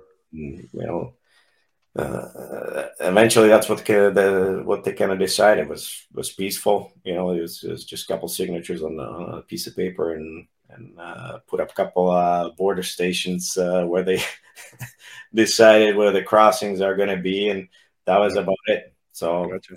Uh, you mentioned earlier that. Um, thanks for that, by the way, because I, I, like I said, I asked because I didn't know. Uh, you said you played on the U18 team, so the national team, which at that time was Czechoslovakian national team. Uh, you said you were you were part of essentially the last uh, united national team there, and, and, that was in 1992. And uh, before we we started uh, press record here, we had a brief discussion about my gosh, like how good could that team be this year when we consider the World Juniors and and and you know Czech Republic and Slovakia both doing so so well um, individually. I mean, you combine that country, and and uh, that's a pretty formidable group. Pardon me. It would definitely be fun to watch. yeah, yeah, really fun to watch. Uh, what um, Do, do you do you cheer equally? Like I know you're from the Czech Republic and you're from the Czech side, but like when it comes to nationalism, like do you do you totally support the Slovakians essentially the same as as as the Czech team? Well, probably uh probably not as much, but I, I definitely root for them uh, to do well. You know, I, I think they had an amazing tournament this year. Uh, even last year, they had so many so many uh, young guys coming up right now uh, for both countries. Uh, but uh, I think Slovakia really uh, played really, really well as, as, as well the Czechs this this World Championship. Yeah, and what a cool like with the um, you know the two Slovakians going one two in the draft last year. There's a player from the Czech Republic taking fifth, I think, and maybe another player. Um, what's his name? Uh, Kulich, maybe later in the first uh, in the first round. That's uh, that's a pretty awesome on the world stage, you know, for these players to be recognized and looks like there's some pretty good times ahead for for both those nations. I, I do want to get to you before you you're going to tell me that you have to go. How did you get to the WHL? What happened? How did how did that how did that transpire? I don't know why why we uh, always can allude to something else, but uh, at, at, the at the U18, uh, I, I thought I, I, had a pretty good tournament. I think I had uh, more than a point, a point a game. Uh, we finished third place. Um, back then, as you probably know, or maybe uh, don't know, uh, you know, to uh, have any agents or anybody uh, be represented by somebody that was that was something that none of us heard of. Uh, nobody really knew, you know, what that looks like. Uh, what what they do? Um, you know, something like draft. Even I was not really even, you know, on anybody radar. I don't remember anybody really talking about it. Uh, so you know, playing that tournament, nobody really uh, were, were trying to showcase themselves for somebody or or any scouts. I'm not. Who was that your tournament? It was actually in Poland. And what teams were there? Uh, back then, it was just uh, Sweden, Finland, um, Russia, Germany. Um, I think it was everybody else except the U.S. and Canada. Gotcha. So now yeah, we I played for Canada at U18 and U20. I think it was U18 or U17 maybe. It was a U17 tournament. After my first year in the WHL at 16, I got selected for the national team and we went to Japan and played Japan, United States, and I believe Russia was the other team. It was just a four-team tournament, and that was the only thing that we like that that national team did. Um, and there wasn't anything bigger. It was still only a, a European championship. So, oh, so yours, gotcha. So it was just uh, U18. All, all, the European countries were represented. Um, awesome. Kind of nice. Okay, so you're there. You have a good tournament. So yeah, uh, we went there. We had a great tournament. The track we finished third, so coming home with medal. Uh, you know, doing pretty well. Uh, you know, had more important a game. And then uh, you know during the tournament, uh, we we started talking, uh, uh, or we got introduced to uh, some of the agents, but none of us spoke any English, so we didn't really understand why these people are trying to talk to us or what they really want from us. And uh, eventually, when uh, when we came home, um, one of the, the Czech represent uh, Czech agents, I, I, guess back then, uh, Miroslav Henny, she, uh, you know, he uh, he got a bunch of guys together and and he said, you know, listen, I, I I'm going to be uh, working with these guys. You know, they're they're hockey agents in, in North America, and uh, would you guys be interested in signing with these guys? And we are like, sure. I don't think anybody even asked any questions like, what do they do? Why why they even want to sign? I think it's just uh, sounded cool. Uh, Miro was, uh, you know, an amazing guy, and eventually, yeah, I think uh, for for the the sports corporation uh, he, he, probably got him more than uh, 50 clients uh, coming in out of Czech Republic. So he he was the the first one. I don't think himself even uh, spoke any English, but uh, somehow he got connected with the agency and he, he just started signing players. So that that's that was my first interaction with you know what what agents do, what you know why they even there and mm-hmm. then uh, eventually actually uh, signing with uh, one of them, not even knowing what I was uh, what is signing signing up for. Uh, you know, the the, the draft uh, went by, and, and, I don't think any of us from that tournament really really get drafted. Uh, so, you know, fast forward there uh, in the summer, I I was already as a 17 year old playing uh, in Kladno with a few games with uh, with the men's team. So, you know, the opportunity was was either stay there and uh, and trying to kind of win my spot and and, and uh, play uh, from end back then, which uh, uh, would have been huge accomplishment, you know, as a, as a young kid. Uh, back then, it was it was a little bit harder to uh, to make the the first team as a young player. Um, the, older guys they were not going to uh, give up their spots very easy. So uh, the, even the training or, or, the games or just uh, how they treated all the young guys in, in, the locker room was was a little bit different back then. Uh, I'm sure some of the older guys you know what, what I'm kind of uh, talking about, and you know it, it was uh, it was it was tough. So uh, you know the, the those decision was kind of weighing on me. Do do I want to put myself through this and you know I didn't get drafted, but uh, you know, Miro Heinisch was uh, was telling me that there was. I think that was the first time there was a WHL draft for for a player. So I think before, I think on your podcast, you, podcast you mentioned there was just a list of players that that uh, teams would submit it. Mm-hmm. And I think uh, that year was might have been the first first time they started drafting players. It was definitely first year when they started drafting uh, European players.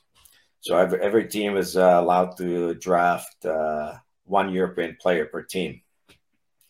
So I, I end up being drafted by Brandon Wheat Kings, which uh, I never spoke anybody about any of that. how that happened, I, I, I, had no idea. It was never that uh, never anybody mentioned it to me. But uh, when I was deciding, yeah, Miro, Miro kind of mentioned that, hey, you've been drafted to by this junior team in WHL, and you know, would you consider going North America? And maybe uh, if you play well, uh, you'll get uh, drafted that way. So that was that was kind of my decision uh, between uh, playing on on a men's team and and get paid, or go play uh, junior in in the league for a team. That I never heard of. I had no no idea where it is, what kind of league it is, what I was going to get myself into. So that was uh, that was big unknown, but uh,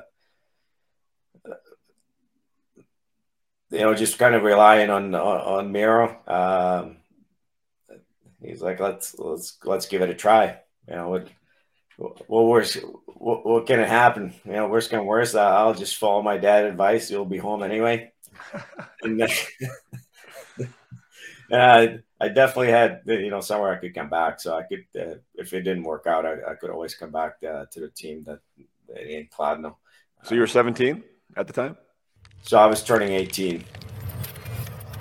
Take one more quick break here from the conversation with Ladislav Kohn to remind you about upmyhockey.com uh, and the Peak Potential Hockey Project. So the Peak Potential Hockey Project is my four week mindset program. You can purchase that three different ways. It's a solo mission uh, by yourself. That means you take it by yourself. There's a guided mission, which includes group coaching calls with me. It's at a scheduled time, uh, meaning the coaching call is, and it also starts at a scheduled time, meaning that a cohort takes it together. I don't offer it all the time, I offer it five to six times throughout the season. Uh, and then there's also the mentored mission, which happens at any time. It's one on one with me. And uh, I just wanted to let you know, like right now, this episode is being released in January.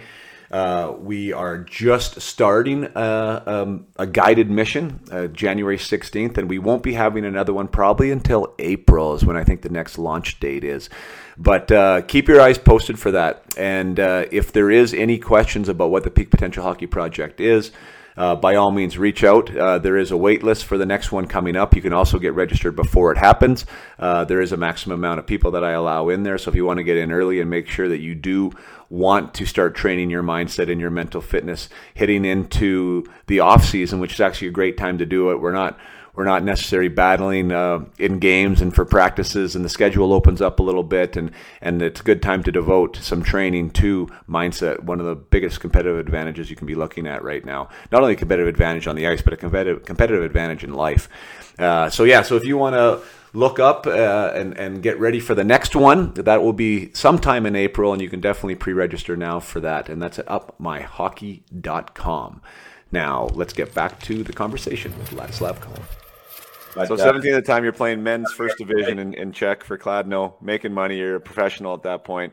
Uh, this guy that you knew but didn't really know well gave you this idea about maybe going to the Western Hockey League in Canada you have really no idea and, and next thing you know you decide to jump on the plane like that's huge that was that was pretty much it then you know i never been on a plane before before that so uh, holy uh, shit speak the language wow talking about uh, just uh, jumping into unknown um, you know i uh, you know, once I told him, but let's give it a try. I, I think their uh, Kladno team wasn't really happy about it. Uh, I think it was uh, it was me, Patrik Elias, and, and Tomas Vokoun who uh, who actually had to walk in the office there, and and I think they were they were thinking about maybe leaving as well. And I remember uh, in the office, the general manager he was he was so upset. I I think he was ready uh, ready to kick us off the team, but. uh, eventually he kind of calmed down. I, I, think he made he made us all sign ten year contracts. So if, if we do have to come come back, uh, you know, we were locked in for a. I'm sure there was a there was very little money. Well, we're gonna, gonna pay us. So uh, talking about uh, motiva- motivation. So I, I pretty much if I was going to come back, I would have to stay in North America for at least 10 years. Jeepers. So, okay. So you, so, how are mom and dad involved in this decision? Like, did they support it? Were, were they? Did no, they my, my parents were upset. You know, talking about the same thing with my dad. He's like, "Why? Why are you even going anywhere? You know, you, you can be home. You can you can play in, in the top league in in uh, in Czech Republic. Uh, you know, on, on a man's team, uh, you can get paid. Like, why you want to go somewhere? Um, but you've never been. You don't speak the language. You, you, you don't know anything about it. Like, what, what are you doing? and uh, I, I pretty much just rely on on Miro because he was like, hey, you know what, uh, you didn't get drafted this year. Uh, you know, you're going to be really close to all the scouts, uh, junior league, uh, you know, uh, WHA, very good league, uh, highly scouted. Uh, you never know, but uh, if you don't try, you might uh, re- regret right. it later. And like I said, you know, coming back, I'm sure if you if it didn't work out, I, I came back, I could still uh, play for the same team. So. Uh, just Let's talk about it. That's unbelievable. So, so you hop on the plane, first time ever on a plane. 17 years old, leaving Czechoslovakia. Don't speak, don't speak English. Going to land in Brandon, Manitoba, of all places. And uh, and one, you're only there for two games, but and then you end up in Swift Current. So, how, what's that whole experience like once you get there? You probably didn't even know you could get traded. If you did get traded, I don't know what happened there, but let's talk about that. I think as some of the early days, I, I wish I could uh, kind of reconnect with some of the players because you go somewhere where you, where you have no idea what's going around you because you just don't understand the language. I, I don't think many people can really relate to it. It's uh, you just rely on uh, hand signals and uh, maybe the, looking up the words in the dictionary and, and trying to trying to put a sentence together or kind of trying to figure out what what people are saying. So I I think for for a few years that that was probably the hardest part. I knew uh, as far as hockey, you know, I, I was going from playing with men uh, to playing sort of uh, playing back with kids. You know, so so that part I didn't feel like it was that difficult. I, I on the ice I, I felt I can uh, I can I can play I can I can play better than all the all the kids that, that were there or, or just as good. Uh, but not to be able to uh, be part of the, the, conversation or not be mm-hmm. able to uh, kind of understand what, what people are saying. I right. think that was, that was probably the weirdest thing. And, and I think uh, when I got to Brandon, I was there for a training camp and, you know, I was, I didn't understand what anybody was saying, but I was just happy to be there. I was, I was always laughing, uh, always had a grin on my face. And I, like, maybe you can ask Marty or the, any of the guys from from Brandon that they can fill you in what what's going on. But it, from kind of what I felt like, I think Bob, I think Bob Lowe was was the head coach. Uh, I don't think he really enjoyed or didn't share my enjoyment for the game as much as much as I did. Uh, I think he, he probably wanted different things from me, and if, if I did something something that uh, or I didn't do something that he was asking me to do it, and you know he, he would let me know. I, I I didn't really know what he was saying, but I think he was probably pretty upset. But I was just playing a different way than he wanted me, and all I could just give him back was just my big big grin and big smile. And I think that kind of drove him crazy for a while. And uh, if the coach throwing a few f bombs here and there at you, you you probably know he's he's just not saying hello. So. you were like Pavel. You're the Pavel Datsyuk of the Brandon Wheat Kings, smiling at Brett Hull. yeah, totally. Yeah, that, that was. Yeah, that's. Uh, yeah, I can't relate to Pavel now. Yeah, uh, hearing it from from Brett, but I think that's kind of the, the Bob. Like, I think he was frustrated because I I think you know I was the only Europe. I think there was only three Europeans in, the entire league that time and and for him that was his first experience, right? So he probably didn't know how to how to deal with it. Uh, there was nobody else that could speak Czech uh, on that team or even that in that city. So you know, one day he just uh, came to the. I think after first two games, regular season games, they just came to the locker room with with the bus ticket. so uh, I was I didn't really know what was going on, and then there was a bus ticket, and they like come to the office.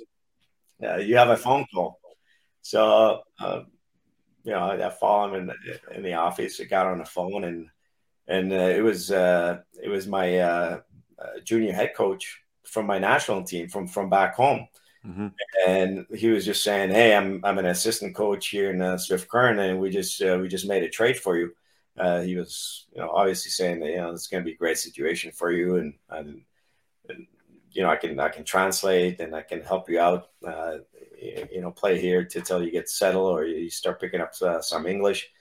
And I was like, well, so this is what the bus is for. oh my gosh! Like, yeah, somebody's going to pick you up at the bus station. So you know, said hello, so, so said goodbyes to um, you know the billets to the boys, and just packed a couple of my bags and and got on the bus. The only problem is, you know, I I don't know the bus routes. I I, I don't know how nobody. They probably uh, you know told me how long the bus ride's going to be or where I'm going, but I I didn't really understand what was the what was the station I was supposed to get off. So I was just trying to study the ticket and kind of you know pick out the names, but I was I wasn't sure, uh, you know, where, where do I find the, the, the right name for the for the bus station for the city where I was supposed to get off. I kind of knew, so I don't really remember how long the bus ride was, but I didn't sleep at all. I was just every station. I was just looking preparing my bus ticket. Uh, if I'm at the right spot, no, no, it doesn't match. So that's uh, that was kind of a lonely, lonely ride. I think that was my that was the only time that was I kind of felt lonely and uh, kind of sad or kind of questioned what the hell am I doing? I'm doing. Right. I'm on a on a bus ride, but uh, finally I, I, I find a match on a, uh, on my ticket and the name, so I got off. Of course, there's nobody there, so I was like, oh. But uh, I waited uh, a few more minutes, and uh, and then Martin Urban, who was who was the assistant coach in Swift Current, he came and picked me up. And after that, everything was great. Uh, you know, he was uh, obviously the, the, the, translator till until at least uh, could start pick up some uh, sentences, uh, understand a little bit what was going on. But uh, you know, until then, I don't think very many people can relate to it or kind of imagine. Oh God, no. Of course. how, how could you? I mean, that's why I think I'm so fascinated by it. Like, fascinated like like that that decision to do that you know the bravery and the courage and everything else that's going on there i mean to to uh, to accomplish what you did with not knowing anybody is uh, at that age too 17 18 years old like nuts and then you performed well on the ice too like you said your stats were fantastic you know you're a point a game guy your first year and then um, you know, essentially led led the team in points next year. Uh, well, I guess Paul Vincent was a little bit ahead of you, but you know, whatever, a major contributor, right, uh, in in the program, and did get drafted. You ended up getting drafted in the seventh round year after your rookie year there, and uh, how how do you remember your time in the WHL and that experience there, and, and overall now? You know the the the funny part. Well, I, obviously, I'm sure there's lots of stories I can uh, probably come up with, but uh, very first game, you know, I, I haven't even made my billets. Uh, we go straight to the game. Uh, we play a game during the first first game. Uh, you know, I, I, I, get. I think I heard the expression on on your podcast. The, the, the double WHL cross check. sure enough, right in my right in my uh, right in my face, broke my tooth. First game. Before I even uh, the first night I, I was uh, staying at the hotel over with Martin. I can can't remember before I was uh, going to move to to the billet house. So the first time I even met my billets, uh, you know, I had to go to dentist first, get my tooth fixed, and uh, so when I met him for the first time, I'm missing a tooth, and it's my after my first game, I, I got blood on my face, and uh, you know, trying to settle in. And welcome to the WHL. I guess it was my third game already, but uh, you know, first first game for my new team, and that was my welcome. so, so you rode the bus from Brandon to Swift Current, and you had a game that day, essentially, or were you in the hotel? Oh, the next day. Sorry, the next day.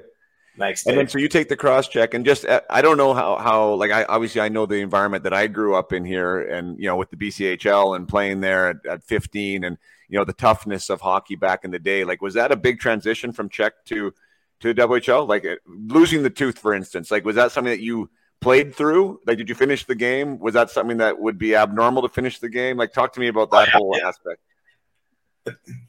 You know, for me, I, I think what kind of why I kind of stood out, you know, playing in Czech. I was for some whatever crazy reason on on the ice. I was uh, kind of. Uh, for for a European, I don't know how you remember me, but I always feel like it, at least playing in Europe, I was I was more aggressive than everybody else.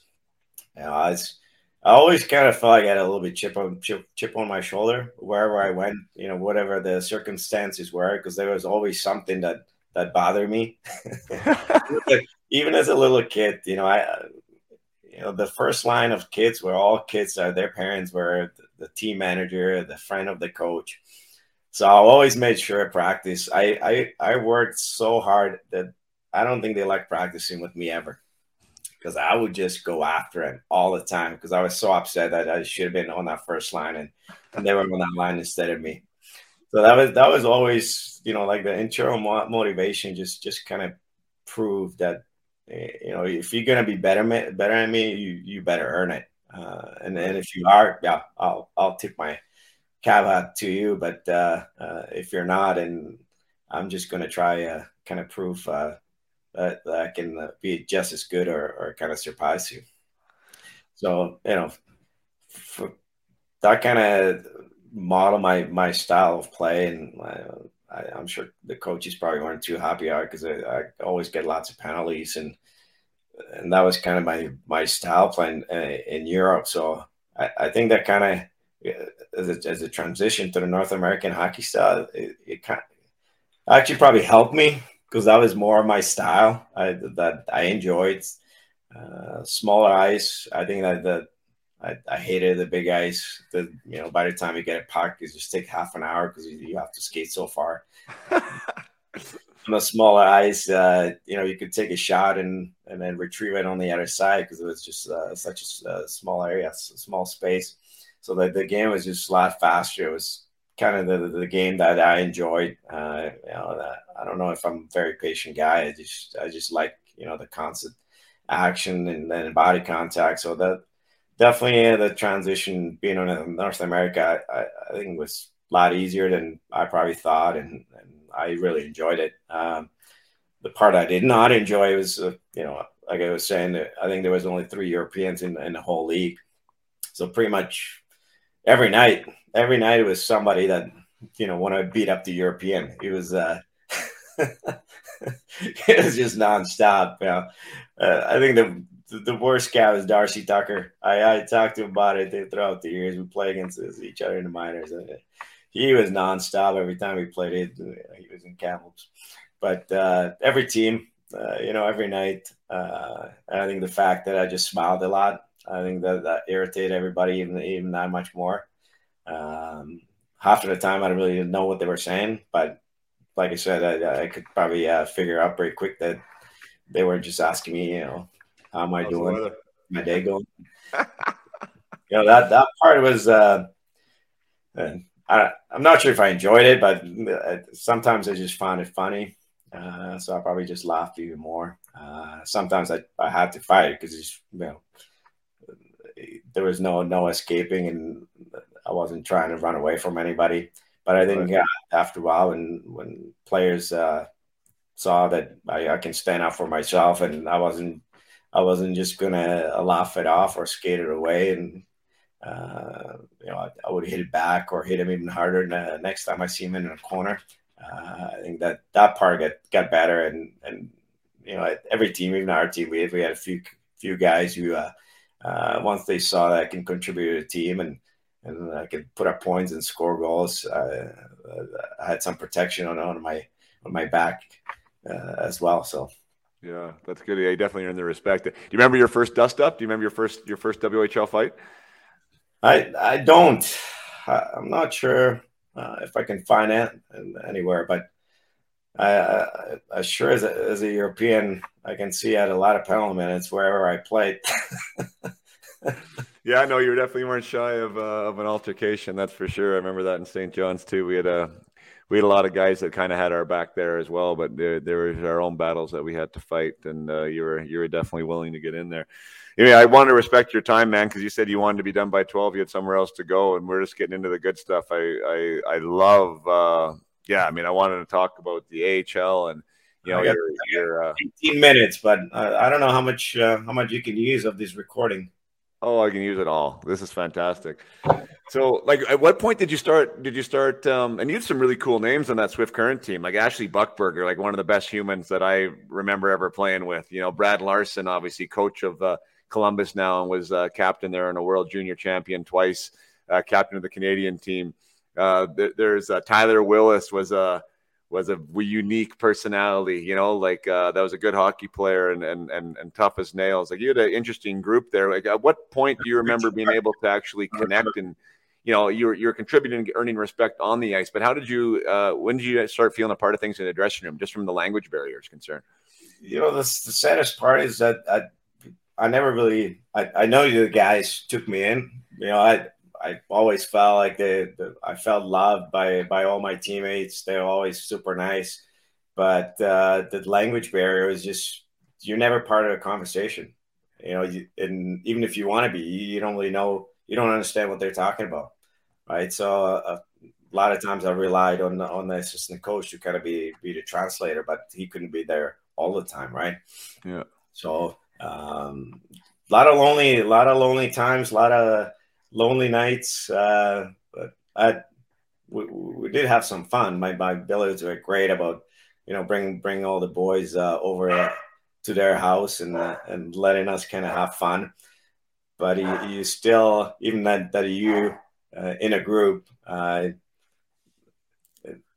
I guess you, you do feel like you're part of a team, right? You, they, they bring you in, uh, they make sure you're included in uh, in all the parties or dinners or or a team or on a bus, but uh, just just not be able to uh, be part of the conversation. I think that that's uh, definitely definitely hard. That uh, Billy be like fully invested uh, sure. in the team.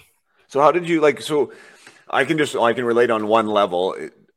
Not really at all, actually. But when I went to Germany, I wanted to learn German. Like that was kind of the thing that I was like, okay, if I'm going to be over here and you know be be a professional young guy, like I want to you know, I want to develop and I want to grow. And I'm like, I want to come back with, with a language. Now, the problem in Germany was there was 14 other Canadians or North Americans on the team, right? And that, that so the, the, the conversation in the locker room was English. And a lot of the German players wanted to improve their English. Like they would, even if I wanted to talk German, they'd want to talk English with me, right? So you were kind of, you were up against that. So no matter what I, I mean, no matter what language courses I took or lessons, and I did do both. Uh, and I would try and you know use it in, in in public when I could. I just never got the language. I mean, I and I do think that there's a little bit of uh just for me and the way my brain works, like languages aren't aren't easy for me. Um, so I never accomplished what I wanted to accomplish. However, you totally immersed. Like, were you trying to take English? Were you like, how did that go for you? And when did you get over the hump of being able to now talk and communicate? Well, I, I think early on, uh, the Swift Current Broncos they, they put me in a community college to uh, to start taking English classes, and uh, just being around the guys, uh, you know, we like I said, they they really made the effort to, so I felt included. They would bring me everywhere. I don't know if it, if if they were just bringing me to kind of show me around. Hey, this is a he's from Europe. He's from Eastern Europe. Look at him, or uh, they just want to really hanging out with me. But uh, yeah. everybody were always trying to every day uh, teach me a new word. You know, they would quiz me on it, so that was kind of fun way that how we kind of interact and uh, like, ah, what were we, uh, what were we uh, learning yesterday? You know, and today's new word. So we kind of uh, went about it our own way, but it, it takes time, right? There's uh, even if you take all, all the classes, it, it, it takes a little bit of time. Just kind of start picking up uh, just uh, kind of hearing the sound of the language. Uh, I did watch a lot of TV, so I think that that helped quite a bit. Uh, my wife was always uh, making fun of me because early on, like my only jokes were just quotes from uh, from funny movies. that, was my interaction to be a funny guy, just throwing quotes from from Dumb and Dumber and other comedies that I could get to watch in late night TV. But yeah, it, it, always it, it, takes time before it, um, you know, you, you feel confident enough. It, like even now, it, you know, to be loud and obnoxious, uh, you know, it, it, takes it takes a little bit of confidence or uh, really being uh, in the right right setting for me. Even now, after years and years of uh, you know speaking language, and then I think I kind of master it or kind of have to uh, running hockey programs out here uh, just uh, running banquets and doing meetings and, and talking to everybody. But uh, you know, people always say, "Well, when, when, when you talk on the phone or when you check, you you're so loud." And I think that's part of just you know the confidence in the language. Uh, always English is going to be my second language, so I, I think that that goes kind of with it. And it, it, it took a long time uh, but everywhere I play, uh, the guys were always want to hang out, and that was the only way. Kind of just don't stay away. Always uh, make the effort. Uh, go hang out with them, even if you're not part of the conversation. At least, at least you're out there. Uh, you're listening. You're laughing. You're having a good time. throwing a few jokes here and there, and you know, just to make the effort. You're being a part of the team and enjoy everybody's company. Well, I'm glad you had a good experience there, and the boys treated treated you good. You know, it's I fondly remember Spokane. You know, I've talked about Spokane on the podcast lots. You mean four years there and and formative years, right? I mean, super formative years, 16, 17, 18, 19 years old, right? Like when you're growing up, trying to figure out how to be a man, and you know, being around. Uh, the locker room matters for sure, right? And what those influences are and what you're doing. Um, tough league, tough yeah. league. Eh? You know, not tough just league playing there, but uh, playing with some some some guys that, that were really tough, right? And then those guys made it in NHL, and then you know see see those guys uh, fight in, those games against even tougher guys. yeah. I always kind of shake my head. How did I play with these guys? How did I play against these guys? It, it's kind of amazing. It is great. I mean, the mindset of it all is kind of nuts, and like, yeah, I mean for sure, it, it, it was tough. I, I, think you said you you were cut a little bit from a different cloth, and when it came to you know traditional Europeans, I mean, you definitely had the skill set and uh, of of what you would think a European player is, but you did have that chip on your shoulder, and you weren't a, you weren't going to turn turn around and skate the other direction too often. So. Uh, uh, you know that you, you came to the right league, I guess, with the right personality. I, maybe with the we got six minutes left or five minutes left, and we've talked about the World Junior a little bit. I, I think you know I played World Junior. We we won gold um, the year after you played. You played it in '95, and that was in Canada, I believe. And I think that was like one of the in Red Deer. I did. It was uh, it was during the lockout too. Right, like that was one of the best Canadian teams ever assembled uh, because there was NHL players that came back. You mean kind of similar this year? Like a lot of guys were returned, were returned, um, but yeah, what was that like? You mean you had played? You already played pro at that point uh, in Czech. I don't know what the attendance was like there. Uh, you've been you'd been on the on the WHL, and you know some of the some of the rinks out east there were you know more like barns than, than arenas. Yeah, out us in the west, we had some pretty bigger uh, facilities, but like getting into that tournament there in '95 with the sold out barns and the atmosphere and the TSN coverage and all that stuff. Like that must have been a pretty pretty cool experience for you. I want to say, as far as experience, probably uh, on one hand, the, the most memorable. It was an amazing experience, but on the other hand, probably uh, the most disappointing too, because we, uh, you know, you, look at on the roster that we had, or even the guys that got injured. I think out of the 20, 24 guys, 20 guys end up playing in NHL. Wow. You know, to this day, when when you know you, you talk to guys that were, that were on the team, we're we're so close to uh, to definitely uh, bring home a medal, and and so far away the way we ended. Uh, I think everybody were kind of disappointed that, how it turned out, but uh, the, the biggest game that we probably had was against Canada in in Saddledome. It was sold out from start to finish. You, you couldn't hear a word on a on a bench. It, it, you know, for any of us that ever experienced that for the first time, it was just overwhelming. But we we had an unbelievable game. We were leading the. We were up. I think we were up four three. We're uh, can't remember what the, what the final score is. Maybe five four or six four because we pulled a goalie at the end. But towards the end, you know, we're, we're up. We're winning. We're we're going. Uh, we're going to get a medal. We're gonna we're gonna beat Canada and then you know uh, Peter Peter Chan uh, takes a bad penalty and you know, Canada ties and right away they score after that. Pull a goalie, I think they score another one. Uh, but as far as ex- experience, uh, you know how loud it was and how people were excited because there was no hockey all year, and all of a sudden, uh, you know, like, you get thrown in a, a, game like that with uh, that many that many fans. It was definitely special, and, and all the guys that were part of it I think we're all going to remember it in good and bad way.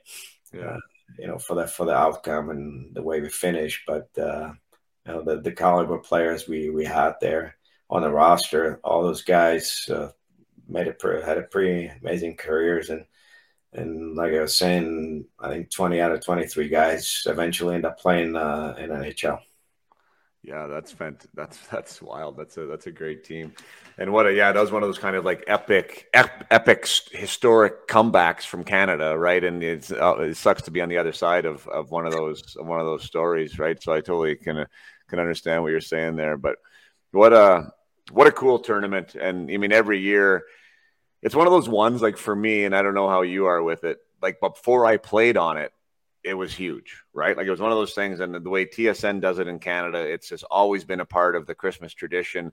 Uh, how do you not get around 20 teenagers, you know, on an international stage with this coverage and, and be excited about it, right? So as a young player, I loved watching the Eric Lindroses and the Eric Dazes and the, you know, the the uh, Haggertys and you know, you name it, the Niedermayers. Like I used, to, I saw them all come up and play there, right? And then and then you get to play in it. I mean, fortunate enough for us, we were able to win gold. And now, as a 47 year old man, like that's the only time of the year I'm screaming at the TV. Like I swear, like I.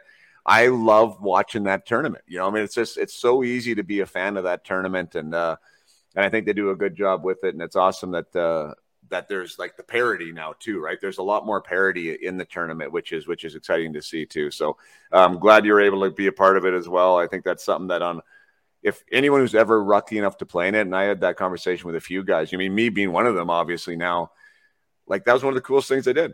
Right? I mean, I sco- I played in the NHL. I scored an NHL goal. I didn't I didn't get to win a Stanley Cup or anything like that. But like to be a part of that tournament, to represent Canada your, or your country nationally, um, and to do that is, is, pretty special, and that's something that no one can ever take away from either one of us. So cool on you for being able to do it. Did you ever represent Czech, Czech uh, uh, Czechoslovakia nationally, like at a world championship? Yeah, world championship. Uh, uh, what year was it? It was in Quebec. Um, was it 2008? Did you do an Olympics? I didn't do Olympics. Look so at, one one world championship. Look at look at the names that were ahead of me.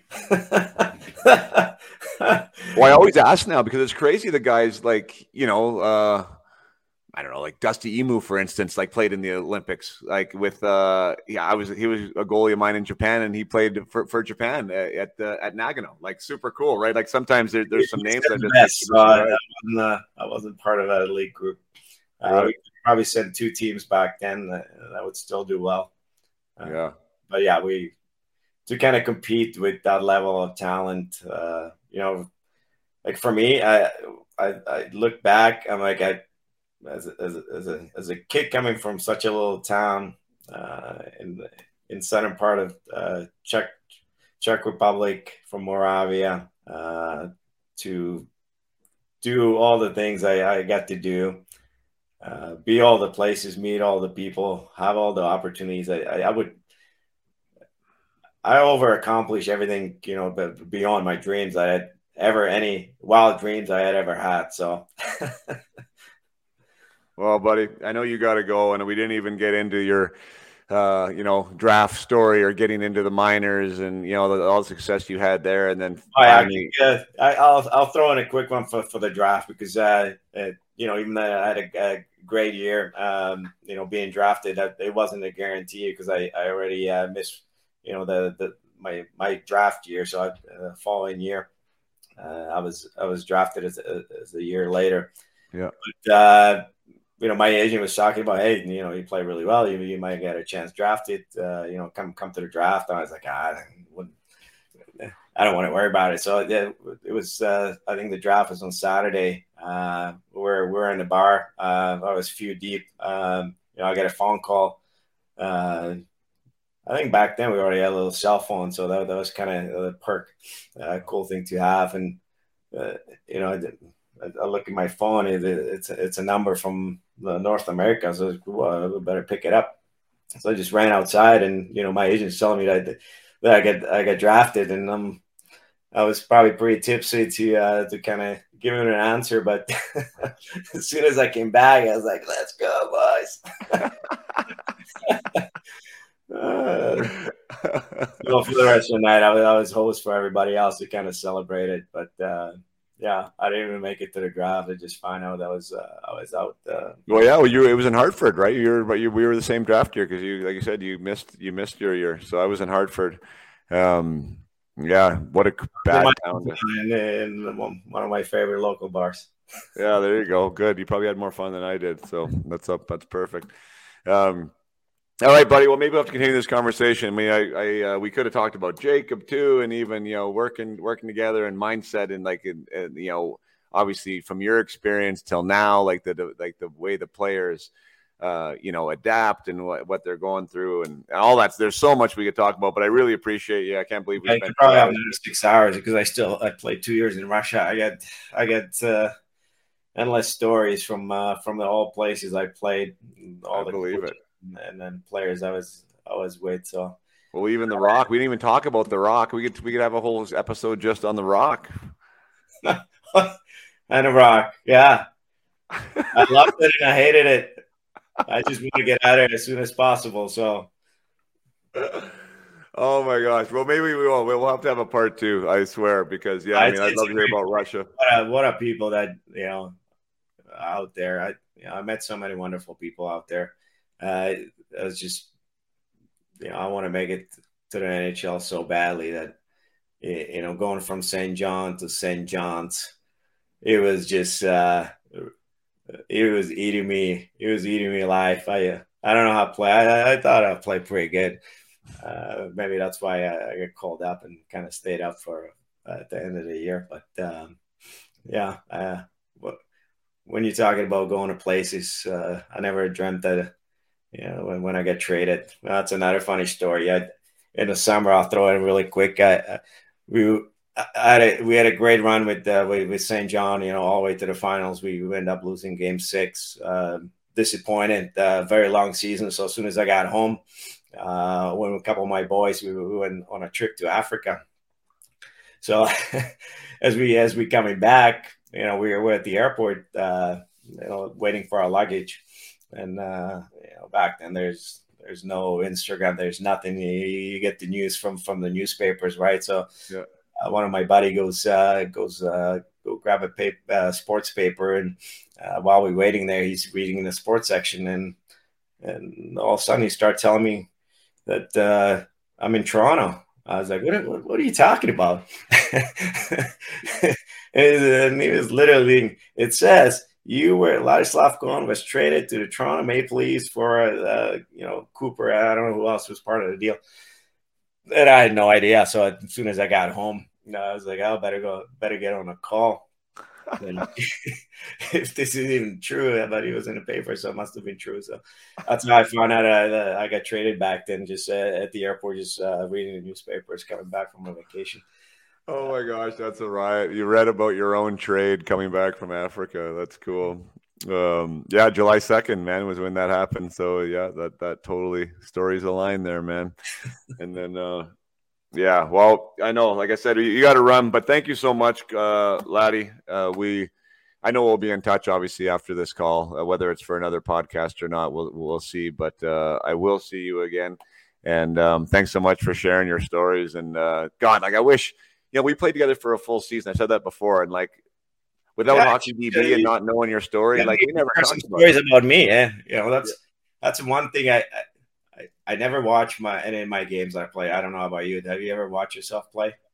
Just recently, like from back in the day. Like I just, I, my dad gave me a big box of uh, VHS tapes that he had, right? That I'd never seen before. So like um, it's been a couple months though, but I did spend like two or three days like looking back over some old stuff, some of my old NHL games, uh, some of my AHL games. But yeah, I mean that's until until two months ago, I hadn't seen myself play in probably yeah, 25 years. Watch a few highlights here and there. A few clips. Uh, my son made made a point to show me a few a few fights, fighting clips that uh, I was involved with. Uh, you know, I a few few interviews or uh, or a few banquets that I was doing speeches. I, I just don't like listening to myself. I'm probably uh, not going to watch this podcast over to listen to myself uh, blabbing away. But uh, that's one thing I just uh, I don't know. Uh, it seems kind of weird to watching myself or listen to myself. I it just kind of feels strange uh, to to do it. So I was just wondering if you you know somebody else kind of doing the same thing. But right. Yeah, no, like I, I mean, uh, uh I'm at a age now where I, I mean, I, I did actually like looking back because what you remember isn't maybe very accurate. You know, at least for me, you know, like what it what it was like or what the game was like, and um, so I don't mind it. I just don't have the time to really do it. I, and plus, there's like almost zero footage that I have to even look back on. Like I, I, really legitimately have that box of tapes that my dad gave me. I don't even know what's on half of them, but uh, I did see a Florida game versus the Red Wings, uh, which was really cool to see. Like two or three penalties that game on me, like from the Russians, Konstantinov and uh, and Fetisov, that would be like match penalties today, and and one got called as a minor penalty, like phenomenal to watch. Like the the, the you know like I don't I didn't remember either of that. I got cross checked in the head twice and speared once. You know, like it, so so cool to go back and watch that kind of stuff. So I don't mind looking at it. Um, now I'm more of like a distant observer, right? I don't even feel like it's me anymore, but you know, it's it's kind of interesting to watch. But I have nothing from St. John's. Do you have anything from St. John's? What's that? Do you have anything from St. John's? Do you? I have no footage footage from St. John's. Like nothing. Like not a not I, a nothing. I got a couple magazines, but that's about it. Uh, I would love to see actually a couple games back in that old rink that you play, we played in, like just to see what that hockey was like. Uh, was, yeah. Huh. Uh, uh, some stories from from the old days from St. John's, and there, you know, we, we played with some good players there too. Uh, that's why I'm saying I'm so grateful. You know, there's along along the way I play with some amazing guys, and you know they they never uh, they never really played. Maybe uh, here and there, uh, their career to uh, different paths. So it's it, it's always uh, very humbling to uh, to look at my career and say, you know, I, why me kind of thing, you know, right. almost, uh, you know, what did I deserve to uh, get more games than, than the other guys? Uh, sometimes I wish I was uh, in those rooms, kind of uh, listen to into the decisions that we went into, who who gets who gets to go play, who who doesn't. Uh, what did I do different? Uh, uh, than the other guys that you know I I got the opportunity over the other guys or uh, sometimes I felt I was better the other you know the guys that were getting the opportunities. Yeah, so goes both ways. But sure. uh, at the end of the day, yeah, uh, very grateful for anything I got in my life, all, all the things I, I got to do.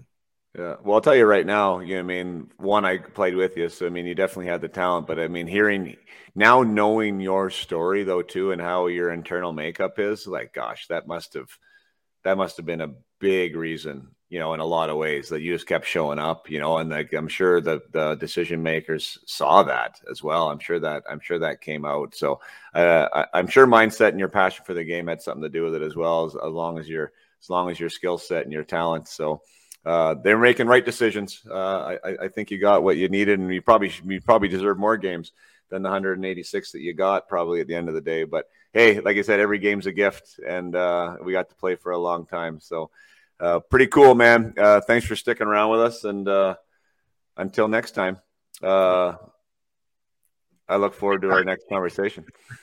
I'm sure we'll probably talk very time soon. you betcha, man. Thanks for being on today. Really appreciate it. All right, no worries. Have a good day. Thank you for sticking around to the end of that conversation with Ladislav.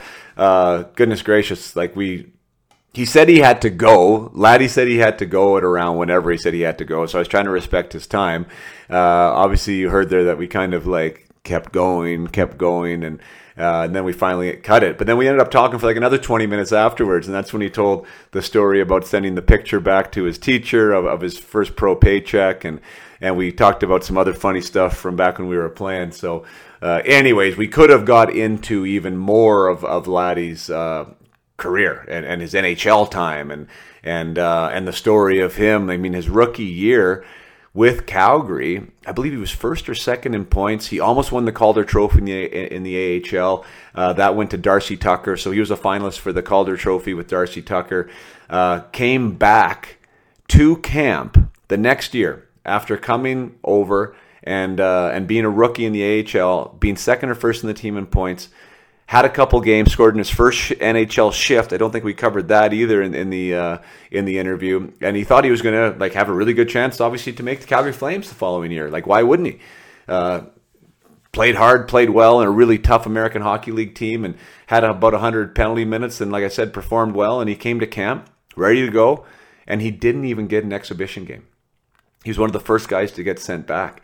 And uh, and yeah, like talk about adversity. Talk about you know, talk about resilience to show up and to and to keep going and to be able to lick your wounds and to have another good season and trying to look forward, um, you know, to the, to the next opportunity when you felt that you've already earned the opportunity that you're not getting.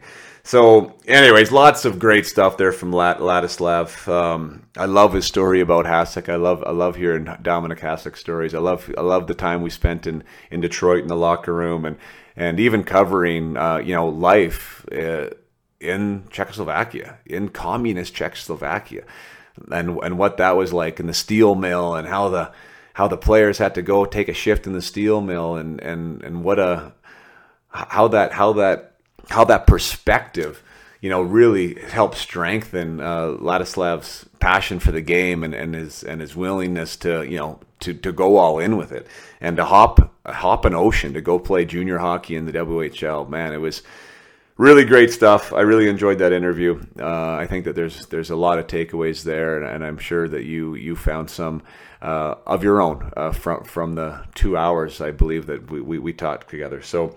Uh, I'm going to try and do a series, I think. Well, not really necessarily a series, but I do want to cover some of the European countries and what hockey looks like there. And I mentioned uh, about the Finnish hockey coach that's now in the pro league that I'm that I've been talking to. I I uh, have some connections back in Germany. Uh, their their junior program and their youth program has definitely come a long way over the last few years. I have some contacts in Switzerland. Their their program has has, has made some strides. And uh, yeah, I want to I want to talk to some of these European uh, places and see what is going on there. What are they doing right? And uh, how are they producing, continuing to produce these these world class, uh, you know, talented players uh, when we're not dealing with great population sizes. So uh, you can look forward to that. Uh, I've just had an interview with Scott Tinkler, which will be the next interview out. Scott Tinkler is not a hockey name you will know unless you are an avid raving fan of the Florida Panthers, because Scott was uh, the equipment manager, the, the associate equipment manager of the of the Florida Panthers for almost 15 years and he was there when I was there. And uh, that conversation is absolutely fantastic. At least I absolutely loved it. The stories and perspectives from from uh, from Tink were, were, great. So you can look forward to that being the next episode. And then I'm going to be uh, trying to, uh, like I said, get over into Europe and, and find some find some guests over there, as long as some other uh, amazing guests that I've uh, that I have on the short list here. So 2023 is going to be fantastic. Thanks so much for being here, and until next time, play hard and keep your head up.